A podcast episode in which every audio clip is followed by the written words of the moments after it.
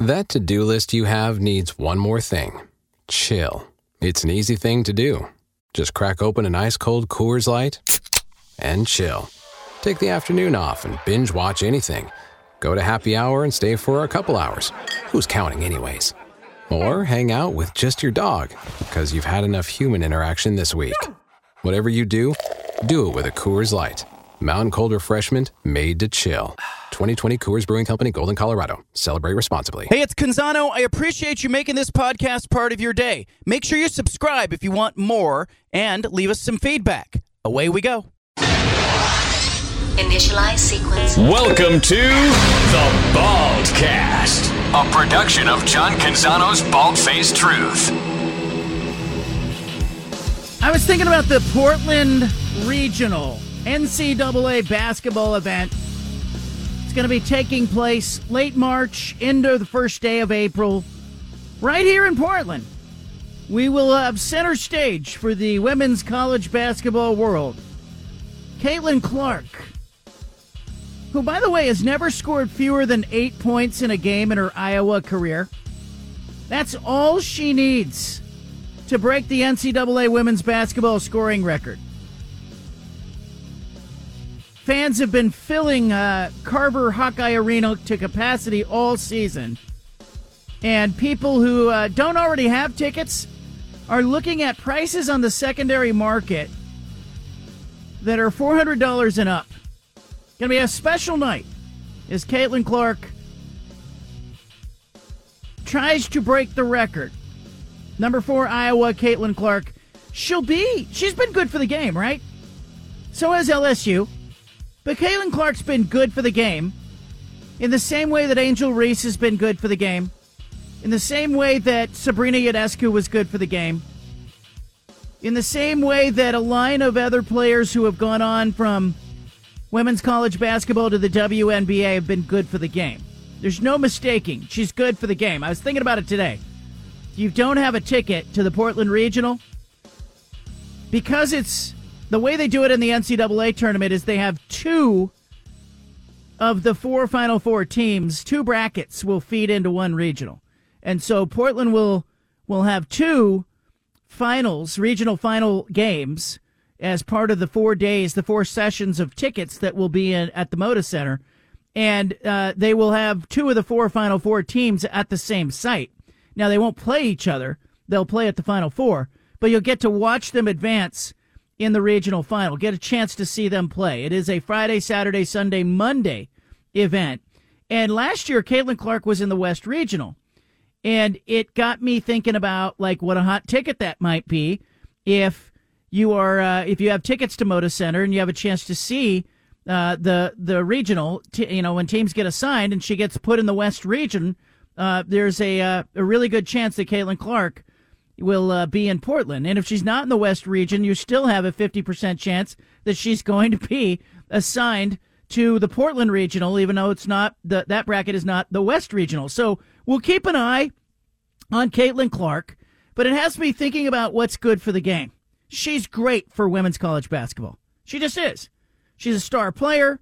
She plays uh, at a level that uh, is above what we are typically expect, shoots from range that we don't we don't normally see in uh, women's college basketball, and is a prolific scorer without a doubt. And and much in the same way that LSU captured the attention of America last year in advancing to the national championship and winning it with a stacked team, and Kim Mulkey on the sideline sporting you know a leopard uh, print suit jacket and pantsuit.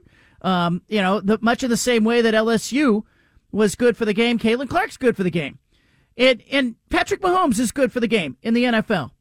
And Tom Brady was good for the game. And I actually think Brock Purdy, who was on the other side in the Super Bowl, is good for the game because there's a little bit of an everyman feel to Brock Purdy's game. Like I, I have just seen in the last 24 to 48 hours multiple comparisons of college quarterbacks who have flaws in their game to Brock Purdy. There's been multiple comparisons, where, including Bo Nix at Oregon, who doesn't quite have the arm strength of other quarterbacks who are first round picks, and yet you have a bunch of people saying, hey, Bo Nix could go in the first round. Um, he's he's good for the game. Brock Purdy. He's good for the game. Patrick Mahomes. In Major League Baseball, Shohei Ohtani is good for the game. Mike Trout is good for the game. There are players in uh, major sports who become the face of the enterprise. Giannis is good for the game in the NBA. Uh, you have uh, Nikola Jokic, good for the game.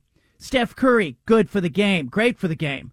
Uh, young player like Victor Wembanyama, Wembanyama, good for the game in the NBA. So I guess I would ask you this: as I'm talking about the players who are good for the game, who comes top of mind in your mind as you think about your favorite sport? Who's good for the game when it comes to the NFL? Who's good for the game when it comes to Major League Baseball or NHL or uh, the NFL? Who is good for the game? And I and I got you know we started kind of poking around this a couple days ago on the show when we were talking about the spat that is going on between Draymond Green and Jusuf Nurkic. I don't at all think it's good for the game of uh, NBA basketball to have one of the focal points of you know this point of the season with the All Star break approaching being uh, this disagreement between a marginal NBA center whose best years are probably behind him and an outspoken and troubled and problematic forward whose best years are behind him as well and that that becomes the focal point of what we're talking about and we're not talking about the star players in the NBA, the best teams in the NBA, although the Warriors have played much better. And we're not talking about um, the things that matter.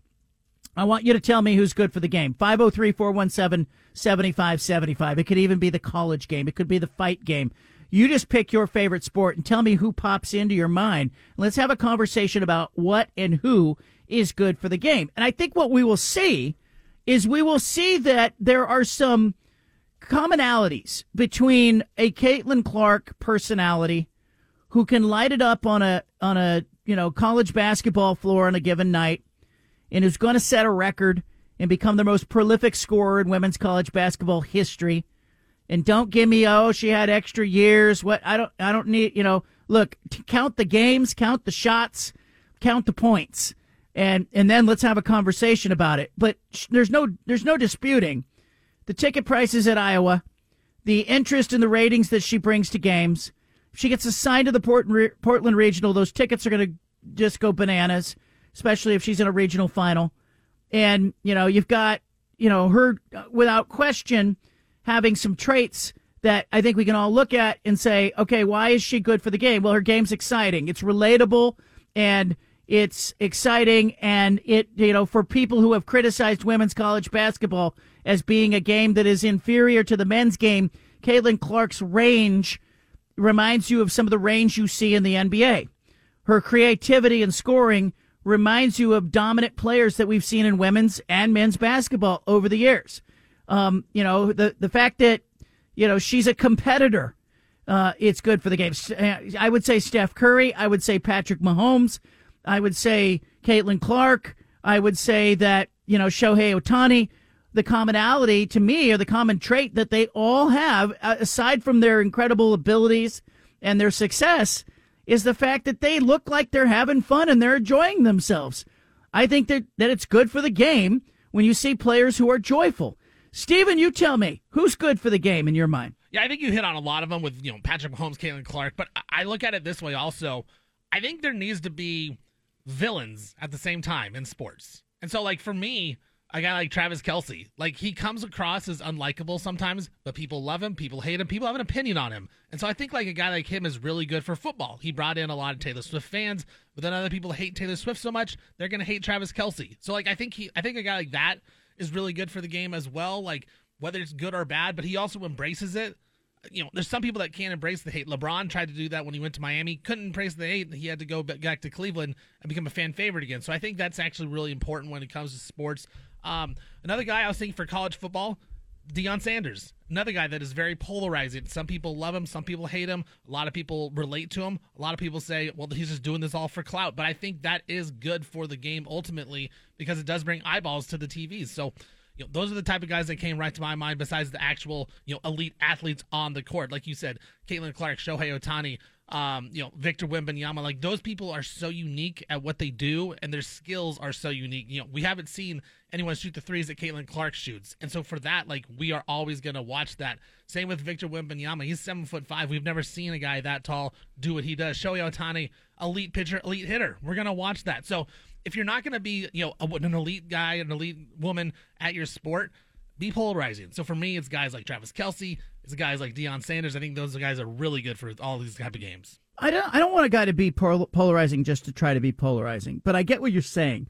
You need a diversity of thought and and a diversity of action and but you the, need a landscape that that feels like it's got some intrigue and interest to it. But, and but those guys back it up though. Like Travis Kelce is an elite player off the field, and Deion was an elite player on the field. And now you look what he did at Colorado. Yeah, they were four and eight. The end of the season bad, but he brought back a program that was terrible. So like you can say what you want, but he's a good coach. I used to get this all the time, and and and part of it goes back to you, you just hit on something. I started thinking about coaches when you talk about Deion Sanders. And so, you know, years and years ago, and I'm covering Bobby Knight as a beat reporter, and then I go to cover Jerry Tarkanian. And I can remember having a conversation with my dad about Tark, about how different Tark was as a coach. His approach was different. He recruited different kinds of players. He was often, you know, they called it second chance you with Tark. And he, he got, you know, described uh, by CBS. Mike Wallace on 60 Minutes called him, you know, Father Flanagan. And, um, you know, it, but my dad said something that was interesting. He said, you know, there's a place in college basketball for Tark because you don't want all the coaches in college basketball recruiting exactly the kind of pl- same kind of players, you know, passing on all the same kinds of players, not offering, uh, not trying to find an angle, not trying to find, um, a, you know, a way to way to win. All the coaches are trying to win, but I, but I, the methodology of all the coaches cannot be the same. Like Bobby Knight is recruiting a certain kind of player that could play for him. Tark was recruiting a much different player. And part of it came from Jerry Tarkanian's background in that he had been a community college kid himself and, you know, had come up through the ranks and, and, uh, you know, recruited community college kids. He was looking for those second chance kids because he knew them. He was a teammate with those guys. I, I often wonder with tremendous athletes, Barry Bonds, Deion Sanders, Joe Montana, Dan Marino, like tremendous athletes of yesteryear, I often wonder if they can relate to players. Can, you know, could Barry Bonds relate to a kid who was coming up through the minor leagues and needed some help in the cage hitting? Could Barry Bonds get into the cage and teach that kid how to hit? And I think he struggled when he tried to be a batting instructor and he tried to be a coach. And, and part of it was that Barry Bonds was like, just hit the ball. Like, what are you doing? And and I can remember having a conversation with Tony Gwynn and interviewing Tony Gwynn and talking about hitting with Tony Gwynn. And it blew my mind how in the weeds he was about, you know, the, the act of hitting and knowing how to coach and knowing how to teach it. And then we had uh, Bill Madlock. People may remember Bill Madlock. He was a career 300 hitter in the major leagues. We had him on the show one time. And I asked Bill Madlock, like, what was your approach? You get into the batter's box you know, you're getting ready to hit? Are you looking for, you know, a certain pitch in a certain zone? You know, most hitters will tell you they step into the batter box, they have an idea of what pitch they want and what pitch they'll swing at uh, until they get a strike. You know, I want a fastball. I want a fastball that's, you know, I like a ball that's, uh, you know, on the in, in, inside half of the plate, and that's what I'm sitting on and looking for. But Bill Madlock, he said I didn't do that. He said I just got in the box and I hit the ball when I saw it. And and but some guys can teach it and think it and some guys can't. And what I'm getting at is I think in in the NFL and Major League Baseball, in college sports certainly, you have a variety of approaches to teaching and coaching and playing, and it's what makes it so interesting to me that Chip Kelly is so different than, you know, a play caller like Will Stein at Oregon. And that, you know, you're going to have Ryan Gunderson calling plays at Oregon State Yes, he coached alongside Chip Kelly for a couple years, but he also had some exposure to Mike Riley. How will those influences make Ryan Gunderson a play caller? And so, to your point of Deion Sanders, like I'm, you know, I I'm okay with people saying I don't like the shtick of Deion Sanders, or I I'm not on board with you know uh, the talking and you can't back it up. You go out and you win you know, three or four or five, six games. Like, er, I'm okay with people criticizing that. But I, I love that there's a coach in major college football who has Deion Sanders' personal experience as a player who's trying to, in this world of NIL and transfer portal, implement what he knows and make it fit in a way that makes it work at Colorado. That's interesting to me. It's almost a sociology experiment to see, like, can that work? Never mind, can he coach? Because I don't even think it's about that for Deion Sanders. It's can he recruit and can the coaches who work for him stand the heat and stand the pressure that he's going to put on him. That's interesting to me. That's a reality television show without it even needing cameras around. And, uh, you know, but it still has cameras around. But by the same virtue, we got Dan Lanning at Oregon. Okay. Like, you tell me if this works for major college football. Like Dan Lanning, relatively young, still 37 year old guy, not the youngest coach in college football right now, but he's got the backing of Nike. He has a whole different formula at Oregon with the backing of Nike, the backing of Division Street, uh, relatively inexperienced, hired a bunch of coaches who sort of skew towards being recruiters first. Tosh Lupoi, D coordinator, is a recruiter. That guy is a big time recruiter who is the D coordinator. Well, he's learning to be a defensive coach. Dan Lanning's learning to be a head coach. I think some of the mistakes we saw in Dan Lanning's first two seasons are directly related to him having talent that is better than maybe the experience of the coaching staff. And what I mean by that is, I think a few years from now, Dan Lanning's probably going to kick himself and go, Gosh, I made mistakes in year one and year two that I would never have made now that I've been doing this a little while longer. And man, I didn't fully get everything I could get out of Bo Nix, and it's going to be on him and his staff. I think it's a really interesting dichotomy that is going on with that. Now, this is a spinoff from what we were originally talking about, like, because I think, you know, I think a lot of people are good for the game, but I would disagree with you a little bit. Like, like the Draymond Green thing has been bothering me. The Warriors are playing better. Dre seems to be taking it personally. He's using the Jusuf Nurkic thing as fuel, but I would rather be talking about like, wow, the Warriors are playing a lot better, and let's figure out why instead of this spat going back and forth, and it really starts to detract. And I don't think it's good for the game that we're talking about Draymond Green and Jusuf Nurkic. I think what would be better for Adam Silver's league is if we were talking about here comes the All Star break, the, what's going well in his league right now, and who are the faces of that effort. I agree with you because I don't think the Draymond thing is good either, and I don't know like because it goes against what I just said, but there is a difference between what Draymond and Nurk is doing and then what you know Deion's doing off the field. Like they're both causing noise off the field, but when it comes to Dion, like I'm still intrigued and I want to watch it. Where Draymond Green and Nurk, I don't care about watching that next game. Like it, it's not a big deal. I don't know what that would be, but for me, it is. There's a little bit of it where it's kind of the good versus evil type of thing. Like go back, you talk about Tark, and back in the 1990, I believe it was Duke versus UNLV. Like that was yep. that was the good versus evil. It was the it was the white guys at Duke, it was the black guys at UNLV, and that's what it was kind of hyped up to be. And I think in sports that plays a lot into it. So like for a guy like me, like, like I said, Travis Kelce, I don't like that guy. I think he is really annoying, and I don't want him off my screen. I'm cheering against him. Like I'm going to cheer against that guy.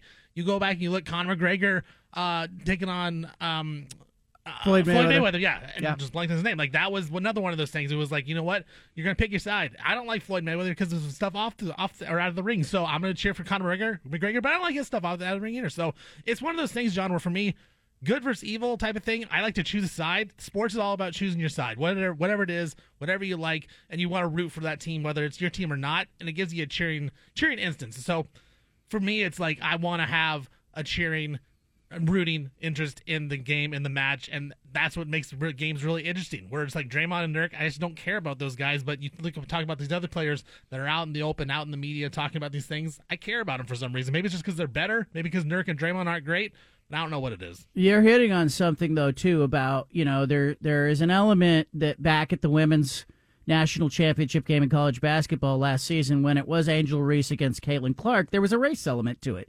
There's a race element to Floyd Mayweather against Conor McGregor. There's a race element to what Coach Prime is doing at Colorado because you know, there you know Coach Prime is a black head coach who's saying, "Hey, you know, uh, come play for someone who looks like you." And there's a race element to it, but I, I think it's okay to talk about that, and I think it's okay to acknowledge it. And I actually am looking at the players who are drawn to that at Colorado. It's not that different from Tark, who was looking to kids who were looking for a second chance. A plate there, there was a place in Tark's heart for kids who had had troubles and could still really play. And they were looking for another opportunity, a second or third or a fourth chance in some cases. But there was a place in college basketball for him. And I hate that it became at UNLV and Duke, it became, you know, oh, the white guys from Duke against, uh, you know, Tark and inner city kids. And it shouldn't have been that way. It shouldn't have been framed that way. But I think too often we, it's like the movies where it's like, you know, here comes uh, Rocky uh, Balboa against uh, you know against uh, Mr. T, Clubber Lang, and it becomes that like this made for Hollywood. Let's pit you know make it a battle of uh, of the races, and it and it really shouldn't be because when I look at you know major college football, I love that there are coaches out there who say, look, I'm going to find an angle. I'm going to recruit a certain caliber of player. I, I know I'm in the Big Ten conference. I've got to go after certain kids, but I, I hate that it becomes so much about you know people saying, well, you know, Deion Sanders is is being racist in saying that he's going, you know, come play for a coach who looks like me. No, I think that's a real thing. In talking to some athletes who say, look, you know, it's great that there's a black head coach who is saying it out loud. He's saying the quiet part out loud. I don't mind that a bit. I think it makes it more interesting and makes it exciting. And I'm excited to see what he does in his second season. I'm not rooting against the guy. All right, coming up, Trent Bray, Oregon State football coach. What does he know now? that he didn't know when he took the job. We'll talk to Trent Bray next. Well, Trent Bray has been uh, on the job now for a little bit of time. He's had a chance to get his feet underneath him. Had a signing day. Oregon State football coach Trent Bray is joining us. I got to ask you before we get into uh, the college stuff. Did you watch the Super Bowl? I did. Yep. Tell me what happened to my 49ers. I don't know if I can. I don't know if I can answer that question. Uh, that's a tough one. Do you, when you're watching a game like that, can you just watch it, or are you looking at um, what's the front? What's the uh, you know what what what formation are they in? You know uh, how are they disguising a coverage? You know what are you looking at? Yeah, it is. It is very hard to watch football and not think about those things. Yeah, I, I can't watch it as just a fan and, and see what happens. I'm always doing that type of stuff. Absolutely. And as a coach now, as a head coach, you're probably thinking about, you know, uh, a lot made of Kyle Shanahan and the overtime and knowing the rules. I mean, there's so many things that, like, I got to be honest with you. I was googling the overtime rules what, when it went to overtime, and you don't. You, as a coach, you don't have time to do that on the sideline. No, no, you got to go in, and then that was something we we I've, I've done with Coach Smith over the last six years. You know, we always talked about you know, we call it FBI football intelligence, and we went through every week just all the different scenarios that you wouldn't even think of that happened throughout college football to prepare ourselves for those situations. So that's something I continue to do. I love that. How's how did recruiting go for you in this first phase, uh, as you see it? I, I thought it went great. As you know, I thought our staff did a great job of identifying you know, positions of need right now and in getting those out of the portal. And then also looking at young guys with, with some measurables that fit what we need at those positions and getting real good young guys that we can develop for the future. The you know it, you always talk about the kind of kid you want at Oregon State or the kid you want in your culture. Can you can you kind of describe what those traits are? You know, it really it's self motivator. Um, that's where it starts. We want we want people that are hungry, that are motivated by being successful. And then, then within that, they need to be tough, um, tough-minded, and disciplined people. And if we, if we can get a collection of those guys, we'll be successful. Will you be able to not pace up and down the sideline, away from it all? They're gonna ex- they're gonna expect you as a head coach to be kind of in the middle there. You gonna be okay with that next season? Yeah, that's probably not going to happen. I'll I'll be all over the place and try to dodge the camera as much as I can. Yeah. Right. Right. I mean, yeah, and you're looking at, you know, I know you you like to watch a little bit on the on the screen, like the jumbo screen because you can see a little mm-hmm. bit better there. And, you know, mm-hmm. I always I always kind of wonder well, I even saw it in a little bit in the Super Bowl where you saw some of the players who between plays are looking up at replays to see what happened on a play. Yeah, yeah. There's just especially like interior stuff. You know, did a guy miss a gap when they're blitzing or something like that? You can just see better on the screen. Sometimes. You were a, you were a three sport kid in high school, Pullman High School in Washington, all state honors football. You played uh, you played baseball and basketball. What did you get out of those other sports that that uh, helped you, even maybe even help you now? Oh, oh gosh, there, there's a ton of stuff, but I just think of the basic, you know, hand-eye coordination that I learned in, you know, basketball and baseball. Um, then, then just constantly teamwork and working as a team in in all the sports. There's a lot of tr- uh, you know things that translate from sport to sport, but as far as like a skill set, it, it was definitely the hand-eye coordination that I got from baseball and basketball that helped me be a better football player and use those skills. You like uh, recruits who play other sports? I do. I, I just think they're more well-rounded. Yeah, you get you know, there's such a it's youth sports has become such a business. We talk about this a lot on the show, and you know, I I uh, shake my head at some of the stuff that I see out there with people telling kids they have to specialize and you have to play something mm-hmm. year round and I think kids kids need a break and I I think you talking about sort of those skill sets that you used in the other sports and also I think it, it gives kids a chance to be you know go be a leader on a baseball team go be a leader on a basketball team and do you go out and scout that like if you're scouting a quarterback linebacker do you go do you like to go see them play another sport yeah I like like I love watching guys go play basketball I think that's a, a great way to see a kid's athleticism there's so many movements and, and quickness from lateral movement that you can see when they play basketball. I think it's a it's a great way to evaluate an athlete, especially skill positions and linebackers.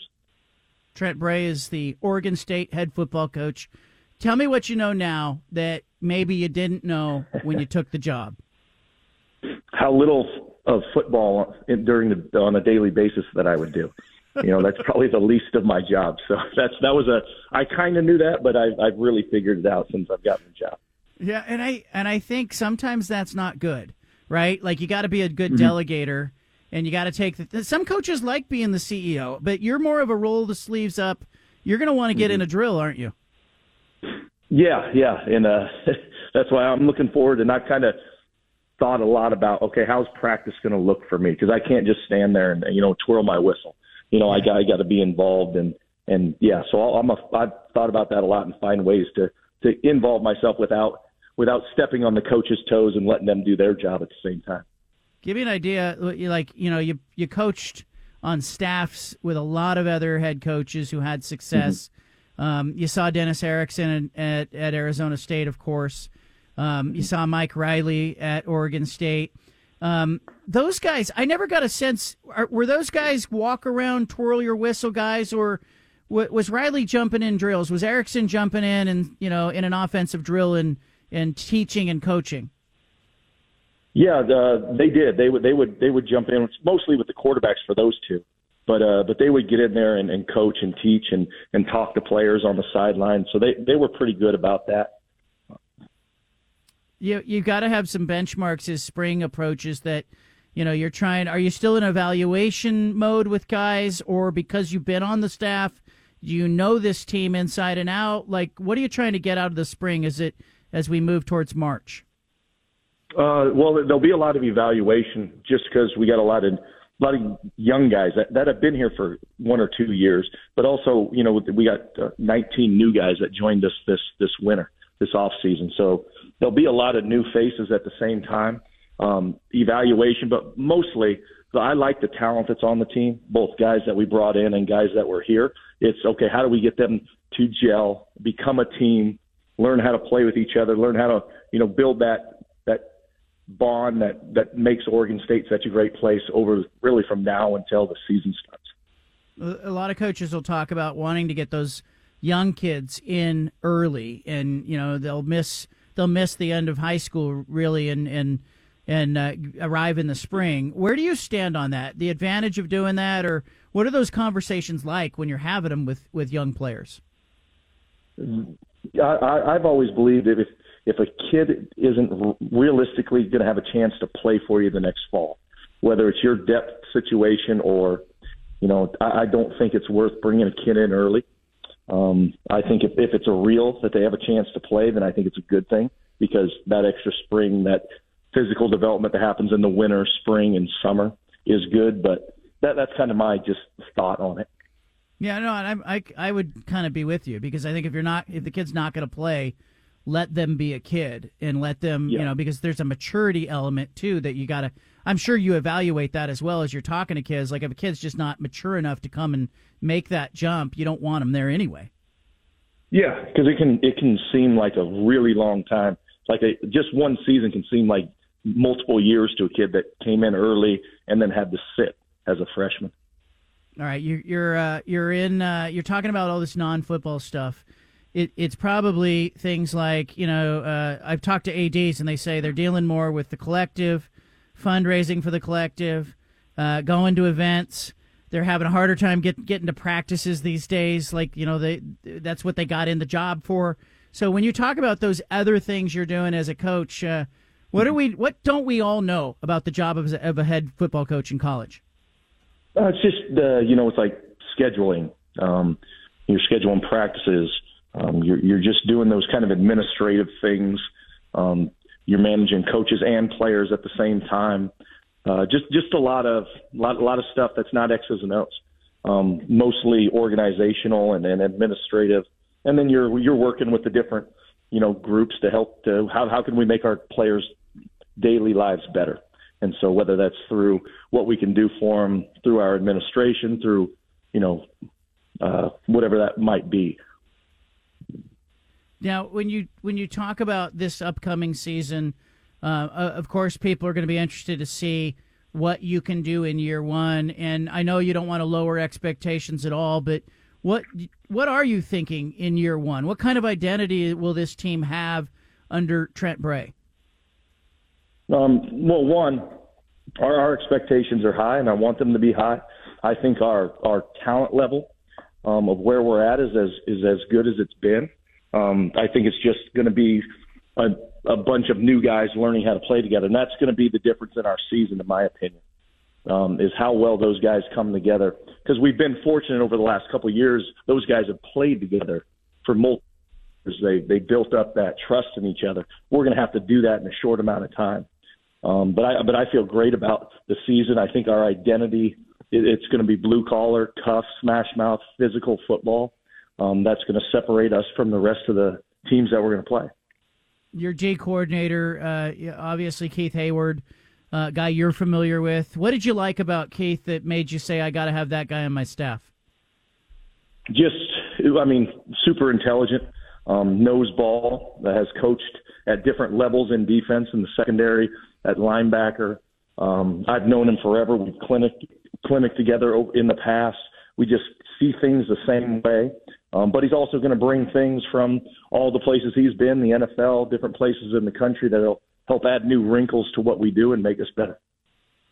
How much is trust needed on a coaching staff like that? And I, I have never been in a position where I have to rely on, you know, a staff of eight or 12 or 15 people and have it you know, come together and, you know, you want your vision to, you know, to live in those guys, but you also have to trust them a little bit as, as you're talking. Like, how much is trust important in a coaching staff?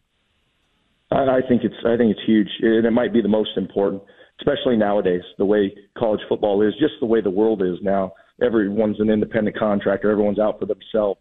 Being able to have people that you know and trust, that you know are going to do their job and do it the way that we want it done. I, I think that's huge.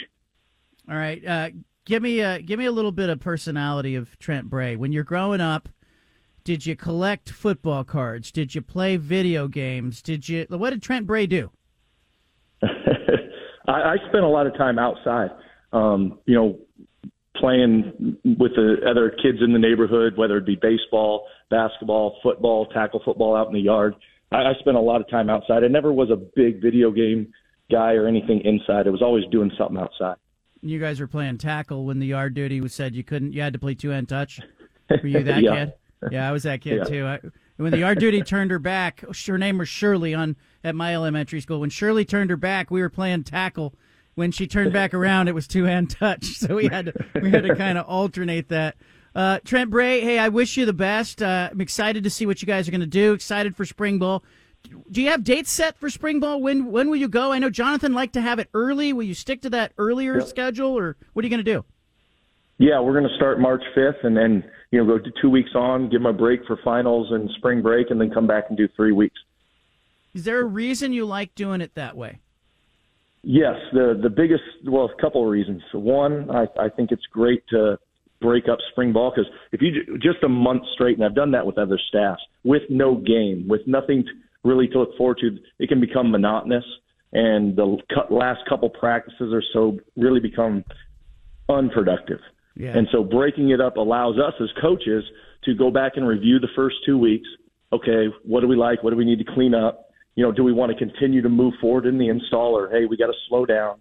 Um, and then it also gives the kids a break. And I found when they come back, they're re-energized, and those last you know nine practices are just a lot better.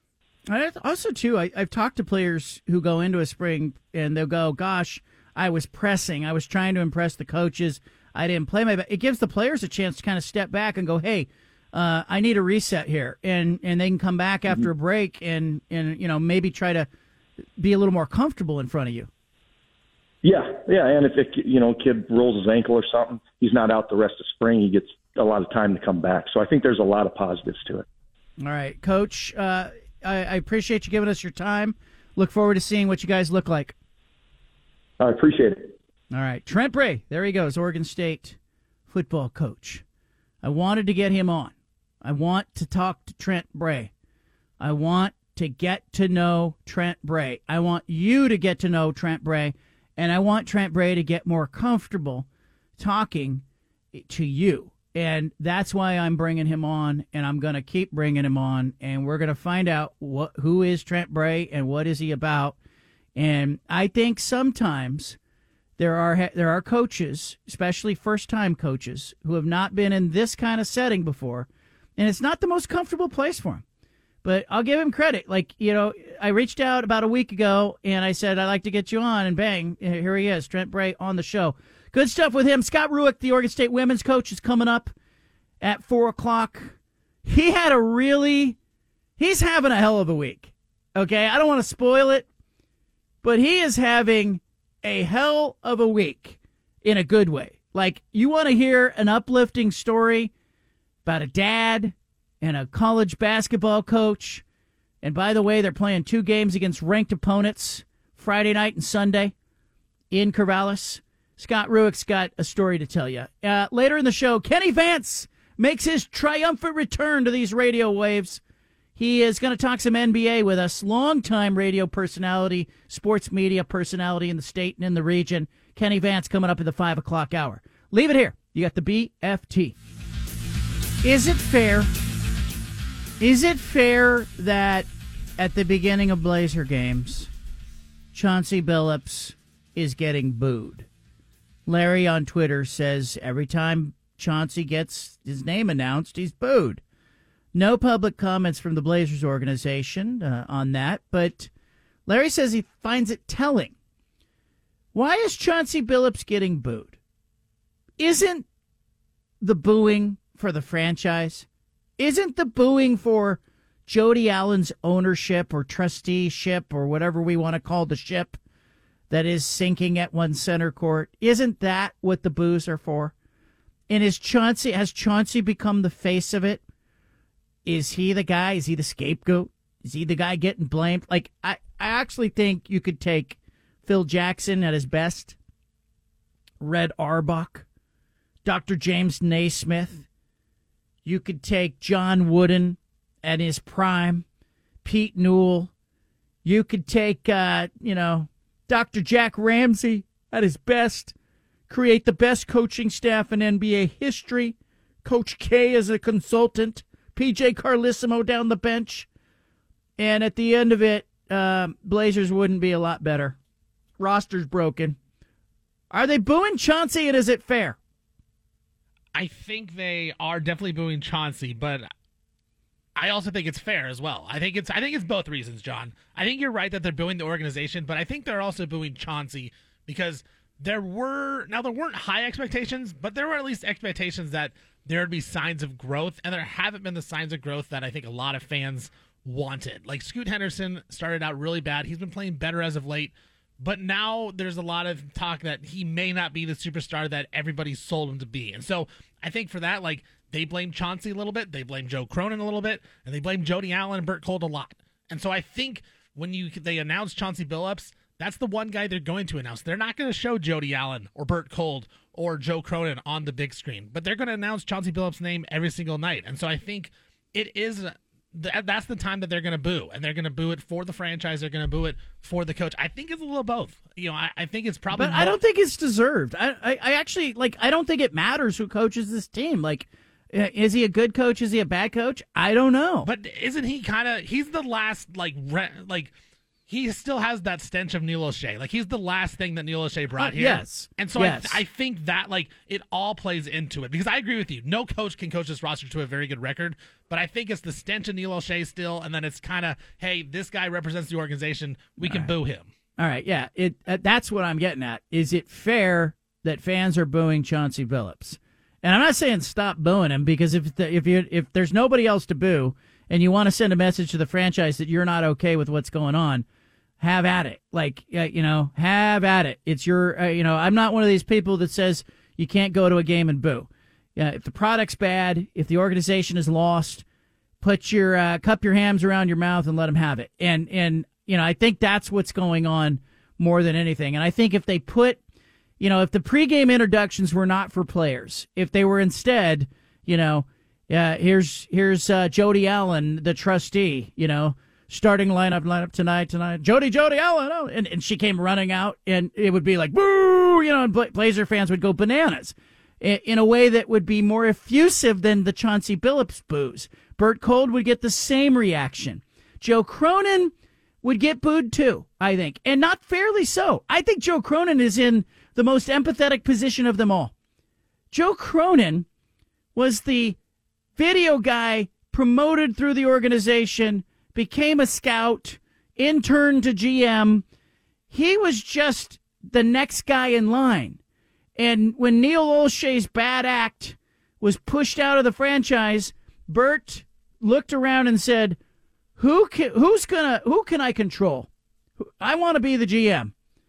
And who is it here that I can have answer the phones and take the calls and bring the deals to me? It's Joe Cronin. And so it's not Joe Cronin's fault. People blaming Joe Cronin ripping on Joe Cronin. Like, go look at Joe Cronin and compare him to Neil Olshey. I mean, completely different personalities, completely different people. We'll talk more about it with Kenny Vance coming up in the in the five o'clock hour. But I actually think like it's okay to boo Chauncey, but let's be clear what it's about. You're booing the organization. You're booing Jody Allen. You're booing Bert Kolde. You're booing the ghost of Neil Olshey. You're booing what happened with Damian Lillard. You're booing Chauncey to a certain extent because he is, you know, left over. He's a remnant from the Olshey era. And that's it. That's what you're booing. You're booing because this isn't what you signed up for as a Blazer fan. Not you're not booing him because hey, you know we should have two more wins in the win column. Um, I, I, I actually don't think you know whatever difference Phil Jackson would make with this roster would be, you know, just be a marginal difference. That brings us to our big splash. It's the one thing that you need to know. This is the one thing you absolutely need to know today. Look, look, look at it. Where? Down there. Must be the big splash. Brought to you by Killer Burger, home of the peanut butter pickle bacon burger, and voted best burger five years in a row. Killer Burger, the burgers your mama warned you about. Major League Baseball Commissioner Rob Manfred said today that he plans to step down from the job upon the expiration of his contract in January of 2029. Manfred's 65. He had a five year contract extension that was approved by the owners last July. He has now been on the job 10 years. This will be his 10th season. He said, quote, you can only have so much fun in one lifetime. He's been open with the owners about the fact that this will be his last term. He is a lawyer by trade who worked with Major League Baseball since 1987, beginning as outside counsel, then as a chief negotiator in labor matters, and then he took over for Bud Selig, who spent 18 years as commissioner.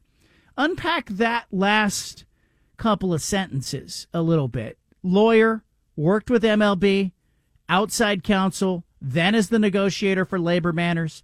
This is a lawyer who became appointed as Major League Baseball commissioner because the owners said that guy did good by us when it came to our labor deal.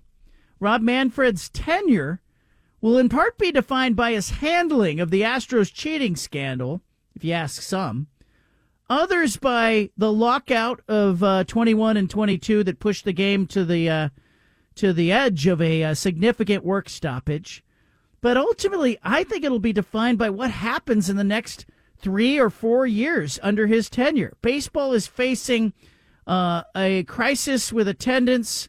Uh, it has seemingly come, come through an era of drug uh, PEDs and and drug issues, and now faces expansion and what whatever comes next for Major League Baseball. I think he's at a really interesting time for Rob Manfred. But he's basically saying, "This is my swan song." It'll be really interesting to see what he does when he's not trying to uh, negotiate for another deal and just acting as the commissioner. Our guest, Scott Rueck. he is the basketball coach, Oregon State women's basketball coach. Obviously, they have big games uh, tomorrow, 7 o'clock, UCLA at Oregon State. Um, on Sunday, USC at Oregon State, two ranked teams. Oregon State now 11th in the AP poll, playing number 9 UCLA tomorrow, number 10 USC on Sunday. It's a big weekend, but Scott Rueck, let's start with golf. Um, your son has uh, he's on fire right now. He he played in the Genesis Collegiate Showcase on Monday at the Riviera Country Club, and he won the damn thing. You have to be really proud. Uh, I'm just so happy for him. I mean, we are absolutely proud of the person he is and how he how he operates and how hard he works. Um, you know, but that day was was a, a Hall of Fame day. It couldn't have been a more perfect day. I'm so thankful it was on a Monday, so Carrie and I could both be there. And um, to watch him, you know, step into the biggest opportunity that he's had to this point in his golf career, and to just carry himself so well, so confidently, and then to watch him, you know, finish this thing on a play, two playoff holes, and to make the putt, you know, to realize uh, maybe something that was even beyond the dream, you know, to realize the dream was was just uh, overwhelming. I mean, it, w- it was just the coolest day, and so we couldn't be more more happy for him. For people who don't know, this collegiate showcase it's it's really cool. It's part of the Genesis uh, tournament that's going on at Riviera, and you know he will get an exemption now, and he'll get to play in July of 2024 in the Scottish Open. You're going to Scotland. We're going to Scotland. You you know it. that is awesome. it's yeah, so he was interviewed afterwards, and one of the questions was, Cole, how does it feel to be making your PGA Tour debut on in Scotland, you know, at the Scottish Open, and, and we all, Carrie and I, and Cole, we all just kind of, you know, I mean, that yeah. just that statement, I mean, just was was crazy. So we just we're so happy for him. It's so he just he works so hard. He deserves, you know, he deserves it. And he's been grinding, and so it was it was incredible. And so a seven foot putt, you know, with that on the line on the second playoff hole, and he he rolled it right in the heart. What are you thinking when Cole Rueck is lining up on that seven foot foot putt for a birdie? you know if he makes it, he's winning the event. It's great for him. But as a parent, you're watching that. What are you thinking about? Well, all day long I was at peace. Um, you know, and, and Carrie was too. I mean, on the inside, you want it so bad, you know, for him. He's just praying that this is the day, you know, that this happens where, you know, everything will be different. I mean, he'll just see himself as we see him, as he is. Like, just, you can do this. You can be the guy. Um, you know, and, and so and that's what golf does to you, and that's what competition does to you. It challenges you in that way, you know. And so on the inside, I'm just, I, I mean, that I kind of prayed, you know, going down that last fairway. He's he's in the fairway on hole number 11, the second playoff hole, and I'm just like, I said, uh, Lord, let this be the day, you know, that this happens for him, and and um and so I was just at peace with whatever happened because certainly we've come up short many times. Golf is a lot of failure and a lot of coming up short and a lot of disappointment. And then when you get those big moments, there's nothing better. And and so it was emotional. Carrie was in tears. I was I was emotional. I just couldn't wait to get out there and give him a hug. You know. And so uh, you just you know, you're rolling with whatever happens. Is but he is he getting to rub shoulders with the pros who are out there? I mean, those guys are all on the course today and through the weekend, and you know, is he getting that FaceTime with those guys? So so a, a, great connection we have is we're good friends with Michael Greller, who is Jordan Spieth's caddy, and I got to coach his his sister Katie at George Fox in my first five years of coaching. Who became an amazing, one of the best leaders I've ever coached, and so the Greller family and our family have been tight forever. And, and Michael was out there, and he was with us the last mm, nine holes plus the playoffs. And so when the event ended, we got up to the clubhouse, and this was Monday morning, and so all the pros had come over from the waste management in Phoenix, Phoenix Open, and had been started practicing. So we saw Rory on the tee box, and then up on the practice green, and then we saw, you know, I mean, you name it. Uh, it was Scottie Scheffler, Jordan Spieth, Rickie Fowler, and so on. And so Michael took Cole around and introduced him to all of his favorite guys, and and Cole's had the opportunity to meet Jordan before um, but this was different. And, you know, Scottie Scheffler won this event several years ago, and here you're, Cole's getting to meet the guy who, who won this, who's now the number one player in the world, you know, immediately after the tournament. And then just to add on to all that, um, was the following morning, and this is Tiger Woods' tournament. Tiger wasn't out there that day, but the next morning, Michael sent a video um, from a practice round, and, and it was Tiger congratulating Cole, and, so and said, cool. you know, congratulations, can't wait to see you out here next July, July 11th through the 14th, Scottish Open uh, uh, coming up. So that will be amazing. Um, yeah, does that rule him out for the BFT Foundation Celebrity Golf Tournament? We'll have to find out. Maybe we'll have to schedule around that and get Cole Rueck on the course again. Might have find another date. Yeah, uh, really. we, had a, we had a great time. How did he get started in golf? Like, were, are you a golfer? Is Carrie a golfer? How how did he get interested? I love it. I love it. Um, you know, my dad kind of played everything. Golf wasn't his number one, but he put a club in my hand when I was a little kid. And my grandpa Jameson, my mom's dad, uh, was a member at Rose City in Portland forever. And so it was Grandpa Jay's favorite game.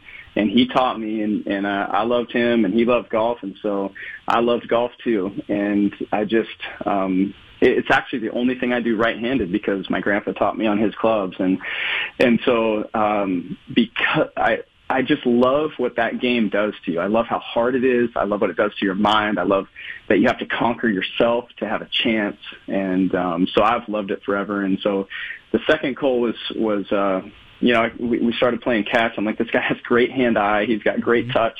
We've got to put a club in his hand because he's going to have a great short game. And, and he just fell in love with it. He loves numbers and he has the personality made for the game. So it was just a natural fit and it's always been his number one. And so we started young.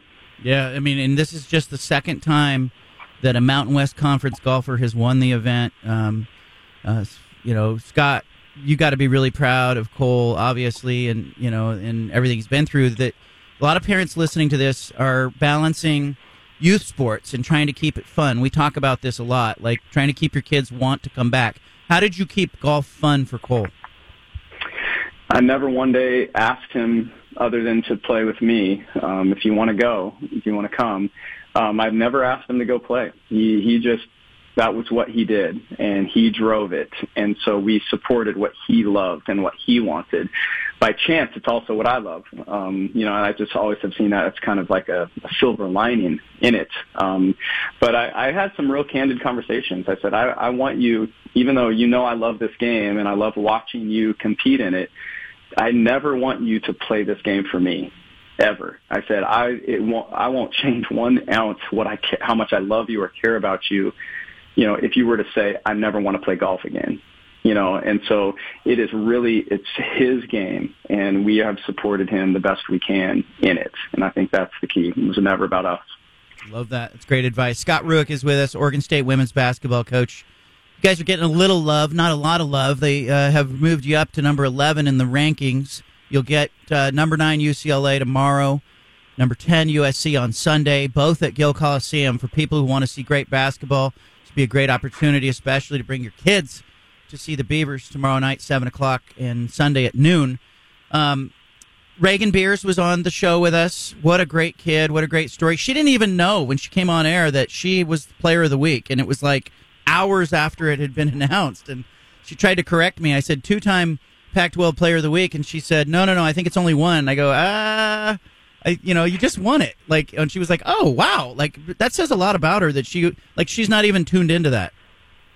She's incredible, and that's that sums up our team. I, I, this team has a kind of a throwback humility that I mean, they're, I'm just having the time of my life. I just want you to know that. Um, the the Cole situation was an added bonus, Yeah. but I have been in heaven with this team this year, uh, and they are an absolute joy to work with every day. And it is that it's their humility. Uh, they love the game. They love each other. They love competing. Um, and they love finding ways to win and they love people so they love inspiring people with the way that they perform and they take pride in that and they've been incredibly coachable every day. They want to be coached, and you know that's rare. That's it's hard to want to be coached, and and so they want to look at their mistakes and they want to fix them. And now they're holding each other accountable. They've kind of developed that trust in each other to to really kind of get on each other with when there's mistakes made, and that means that everything is always advancing forward. And it comes out of that humility and it comes out of great leadership. And you look at Ray and what she brings to the program every day, not only you know, one of the best centers in the country or forward, whatever you want to call her, um, you know, but she um, just has this joy and this presence that oozes out of her that's infectious, that just makes every room better. And you heard that in, in that, that humility, you know, on your show the other day. And that's just who she is every day. And so just that, that amazing star quality person that puts other people first all the time. When yeah, when I see these two games coming up tomorrow and Sunday, um, I got to think your team is looking at this as a great opportunity. Like there might be some teams that look at it and go, "Ooh, these are going to be two tough games." But, but I heard in her voice opportunity, you know, and uh, you know, wow, what an opportunity to play UCLA and USC. When you, what do you see with UCLA? Let's start with them tomorrow night uh, on film when you look at them.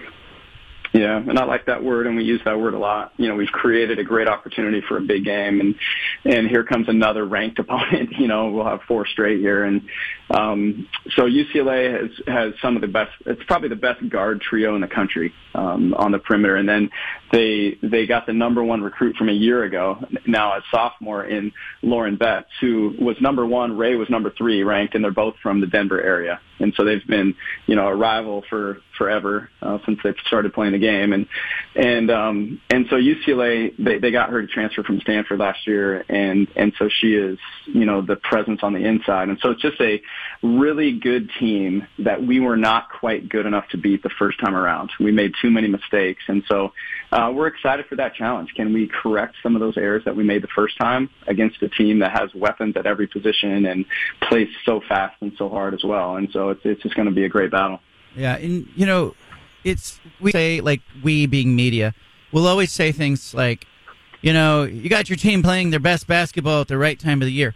I do you think in those terms, or are you more focused in uh, the flow of the week, the flow of this game? Are you looking, you know, at at it as a three month thing, or how wide is your vision on on a season?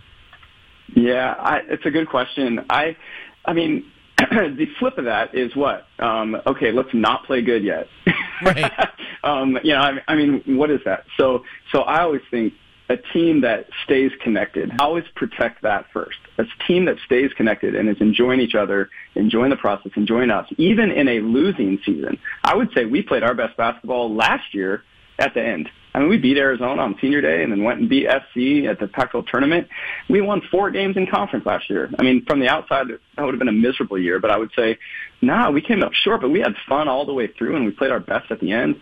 So that's my goal is just to keep adding a layer, you know, a layer, another layer, another layer. There's no way this team this year, as, as good as the stretch has been and, and we've played, we're not close to what we're capable of we still have so much more to go. And so keeping our eyes focused on that, the little things. Let's not get satisfied because we won five games. Let's let's look at those games and go, man, yeah, we could have been even better. And so that's where our focus is. Yeah, you guys are having fun, and I, and I think people who want to get out and see good basketball, good college basketball, uh, you know, are all kind of looking towards the Portland Regional. I just can't help but think that this lines up for you guys. That it's an opportunity if you take care of business, you know, to end up in Portland and end up with, you know, a, a relatively uh, friendly crowd in front of you. And you know, are are you guys talking about that yet? No. Um, but yesterday, former coach and, and legend Aki Hill was at practice and she threw it out. so it has been mentioned. I have not mentioned it, but Aki Hill said, I dream of the Portland Regional, you know, for you guys. And, and so, okay, it's been verbalized, you know, and, and maybe the team has, but we have not talked about that. Um, you know, we've have plenty of other things to be talking about. And, um, you know, but uh, yeah, that would be, uh, I mean, that's dreamy. What you just mentioned right there, that would be dreamy, you know. And so right now, um, our goal is to play in a way that we could host the first two rounds of the tournament. And you know, I think if you get to 20 wins, you kind of figure you're in it.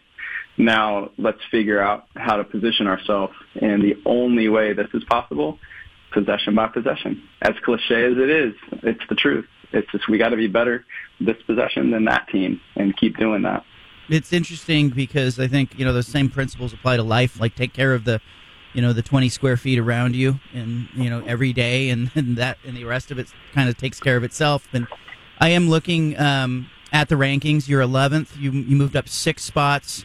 Obviously, the people voting said, "Oh, look what Oregon State's doing." You know, they're beating everybody. They're going on the road and winning. They're winning at home, and and it's been remarkable. I know that stuff doesn't matter kind of to your team. You know, you can't control who votes for you, but the overall perception of the program is that Oregon State women's basketball is is good and talented, and and that's not bad, is it? No, and actually, I think it in this day and age, perception is important. Um, I, I think that, that perception leaks into the room uh, with the committee, even at the end, and um, some of those narratives are are very important in our sport. And so, yeah, so we we we would love to continue to capitalize on that. And um, thank you for doing your part, but you know, getting our players out there so people get to know these people and and just what amazing humans that they are that are competing and, and pouring their hearts out on the floor in front of them. Um, those types of things I think do in this day and age matter, but that's also uh, right on brand. I mean, to impact as many people positive as we can through this game. I mean, that's that's been the the mantra of this program since day one.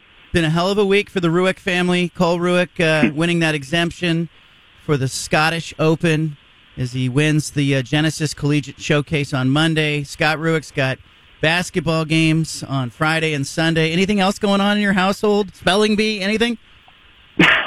um, uh, my daughter Kate plays at Corvallis. She's the starting point guard there, and Corvallis is right now in first place in their league and has a huge game at Silverton tomorrow night. See? And they're they're 12 and one or 13 and one, and uh, in league anyway. And, and I think they're ranked fifth or sixth in state. Uh, that's however the OSA ranking works. And then my younger daughter Macy, our sixth our sixth grader, is up um, at a competition for her Zion Lutheran school, and she just had a dance performance this morning and crushed it. I just watched the video before um, before our conversation here, and and so uh, it's been uh, it's been a great stretch, and uh, feel real blessed.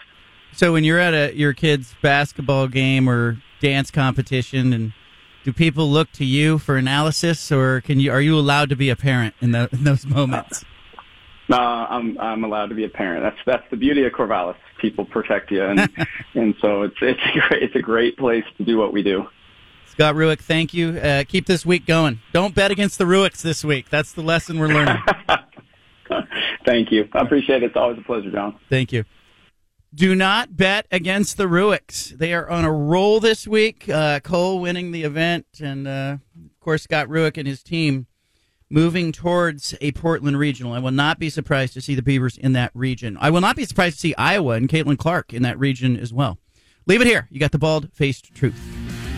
Thanks to Oregon State football coach Trent Bray for joining us, and uh, Oregon State women's basketball coach Scott Rueck for joining us. A little heavy on the uh, Beaver presence today. Duck fan should be mad at me.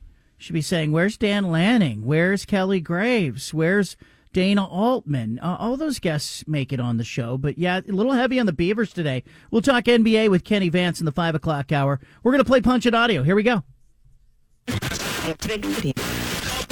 We interrupt this broadcast with a special announcement from the Bald Faced Truth headquarters. Hey, we're all about truth, justice, and the American way here, okay? Which is why we've spanned the globe and pulled the top audio cuts of the day.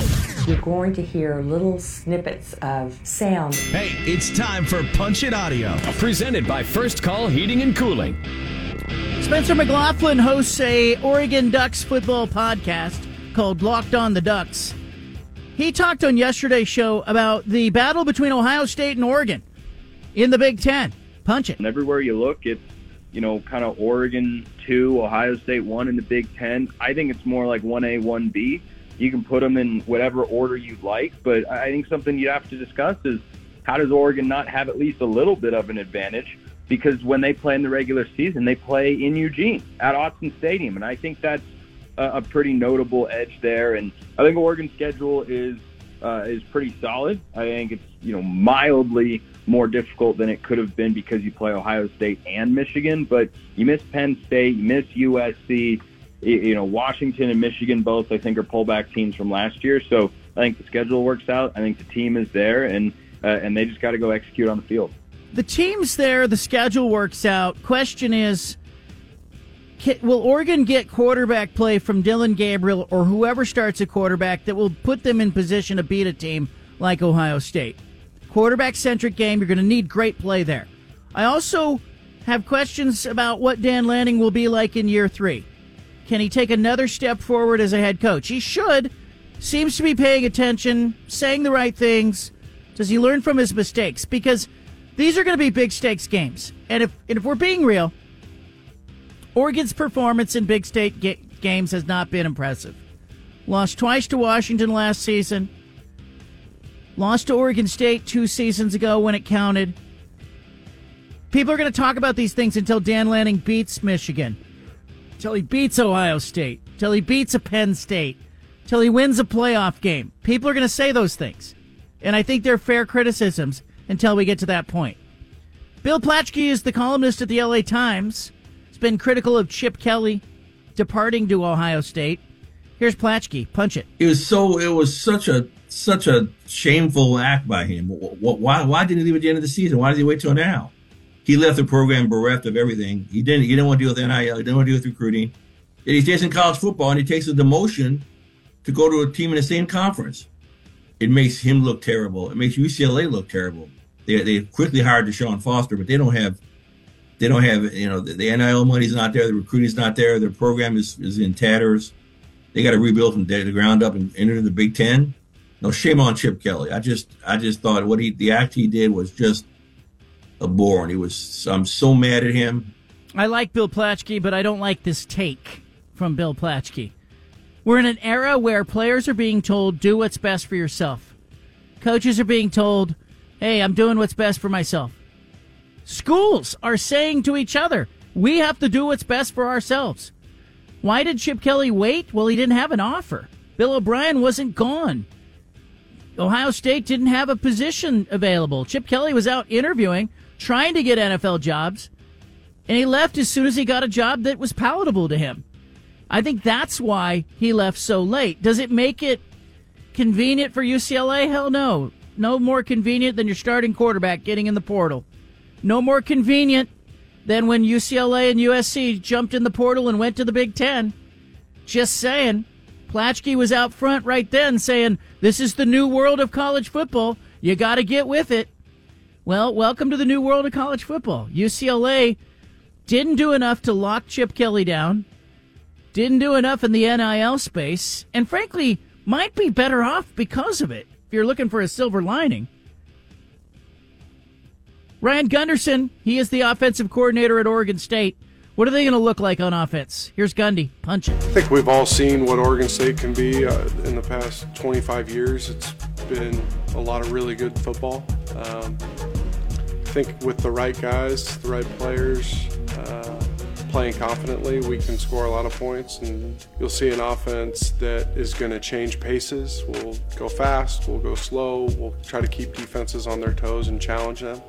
Learning the offense, but having confidence in the offense. Um, so I think th- the next step is that, uh, and that's as simple as just getting better each day and, and learning it and becoming more confident each day. We're going to make it fun, make it exciting, not going to hold anything back. We're going to throw all the punches and, and see what where the chips fall, but we're going to leave it all out on the field. It'll be a lot of fun. Leave it all out, out on the field, says Gundy.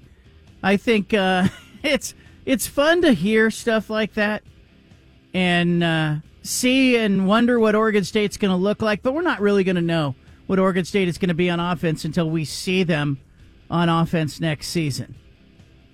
Bomani Jones says he was surprised to see Doc Rivers get another coaching job. Punch it. His teams get into the place of not being good enough, not getting over the top. but part of why that winds up happening and why I'm surprised they brought him into this situation, them dudes get tired of him. Like when, like in this new run of players doing podcasts, when Doc first got that job, it was funny to watch all these cats that are now in their early 40s and see their eyes roll. The ones who played for him Uh. and how they felt about the idea of him getting the job. And that's why it's so crazy to me that he keeps getting another one because we both know this, man. Players decide when coaches are done. And I don't mean that from a coach killer standpoint. Once the players are done with you, you are done. There's no turning this around, there's no bringing it back. Once the players have had enough, you're going to be out of there. Yeah, look, uh, I, I'm not going to. Uh, the league is a league of retreads. The NFL is a league of retreads. The NBA thought that, uh, you know, the Milwaukee Bucks thought that bringing Doc Rivers back was a good idea. Sometimes these things work out, sometimes they don't. Sample size has been small, but so far doesn't look like a great move by the Milwaukee Bucks. Tiger Woods says he's having a lot of fun. He's at his own golf tournament, the Genesis Open at the Riviera Golf Course, where Tiger Woods is currently sitting at one over. Here he is. Punch it. Yeah, my, my ankle doesn't hurt anymore um, because no, the bones aren't rubbing anymore.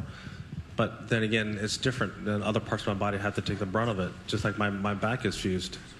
And so other parts of my body have taken the brunt over that. And you know, have you know, two different body parts that are, are now fused. Um, yeah, it, other, other parts of the body have to adapt. And as far as the, the love, the love, I still love competing. I love playing. I love being a part of the game of golf. Um, this is a game of, of a lifetime, and I don't ever want to stop playing. Tiger Woods had no three putts in his opening round, but he only made two putts outside of seven feet all day. Um, you know, that's really where he wasn't great. Five birdies, six bogeys, one over seventy-two. He um, he's got to come out and talk. It's his event, right? And certainly uh, his new partnership with Taylor Made and the Sun Day Red campaign, uh, having him try to be more visible here, but uh, felt indifferent this opening round. Never really got it going, and uh, we'll see what he has for the rest of this tournament. Caitlin Clark, she's on the cusp of history, trying to become the leading all-time scorer in women's NCAA basketball history. Punch it. They told you when you break the record, will they stop the game? Will they recognize you? Do you know anything about that? I don't know, honestly. I hope they don't stop the game, though. like, we can't be wasting timeouts on that. Come on now. Caitlin Clark in Iowa. There's part of this story that um, is charming, and there's part of this story that I think Iowa and its coaching staff and Caitlin Clark are threatening to hit an exhaustion point. Like, I love the story. I think she's great for the game. I said it off the top of the show. I also think the act of her coach and sort of the Iowa story has an exhaustion point. I will not be surprised if they arrive at the end of the season with a target on their chest. Caitlin Clark set to make history tonight. Has she got it yet? She's chasing uh, Washington Husky. Kelsey Plum has the all-time scoring record. Tonight's going to be the night. Does she have the record yet? Steven, update? Uh, no, game tips off at 5 o'clock, I believe. Five o'clock. Okay, so here we go. So we're, we're 28 minutes away. Let's track that. When she breaks the record, break in. I believe it's a Peacock uh, exclusive, too. Ooh, all over it. It is. Fubo TV's got it. And you know it's good because it's on Fubo. All right, moving on. Kansas City Police Chief Stacey Graves giving us an update on the terrible shooting at the Kansas City Chiefs parade and rally. Punch it. First and foremost, I want to stress that preliminary investigative findings have shown there was no nexus to terrorism or homegrown violent extremism. This appeared to be a dispute between several people that ended in gunfire. During the overnight hours, we learned there are 23 victims of yesterday's shooting. One of our victims, Elizabeth Galvin, 43 years old, died. We are still learning about her but know that she is beloved by many. To her friends and family,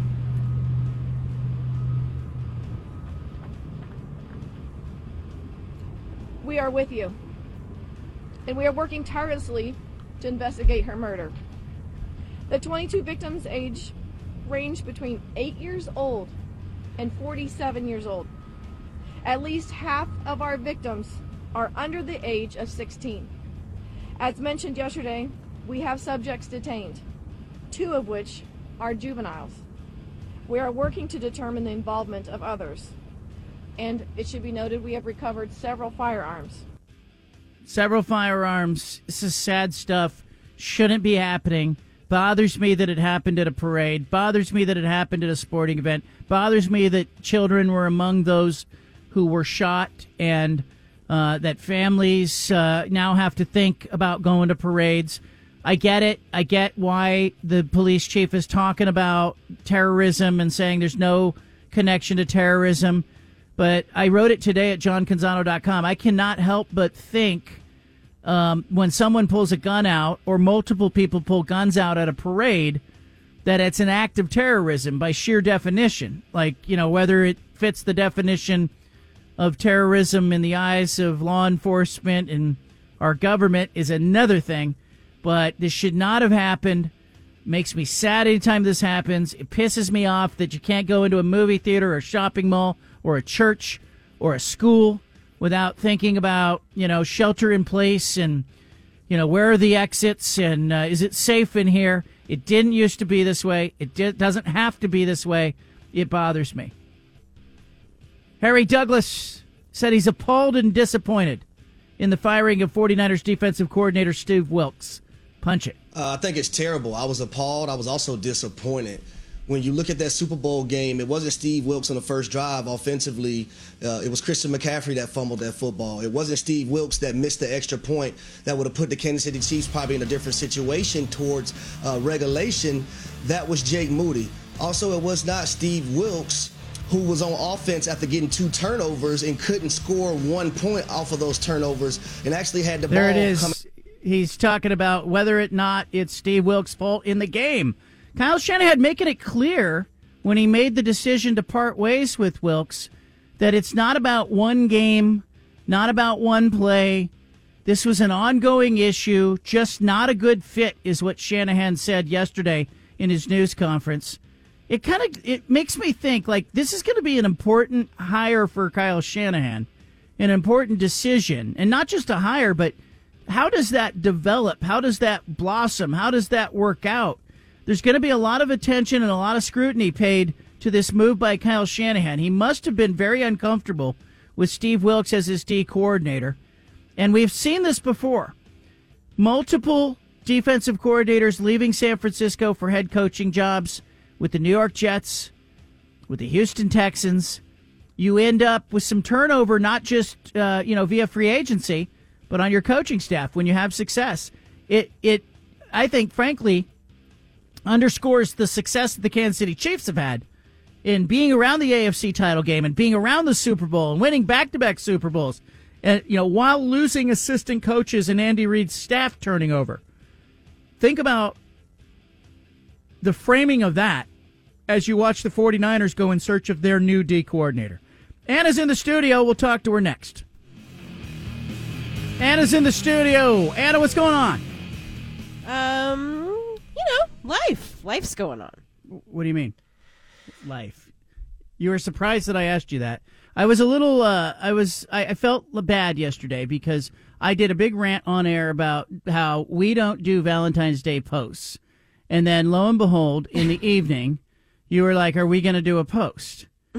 Why the shift of philosophy on the Valentine's Day posts? Well, I don't know what you said on air, but I think there's a difference between, you know, and I don't have a problem with people who want to go on, you know, their social media and express their love for their significant other and recognize them publicly. I actually think that's sweet. It's my favorite holiday, Valentine's Day.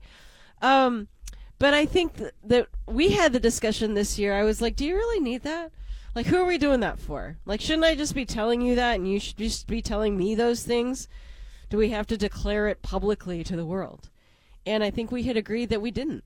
So I think there's a difference between that and going out to dinner for Valentine's night, having a nice dinner, a date night, and then snapping a selfie and sharing that. All right, that's What's fine. that? But I but isn't it kind of like Valentine's Day is supposed to be between you and your Valentine and not like other people?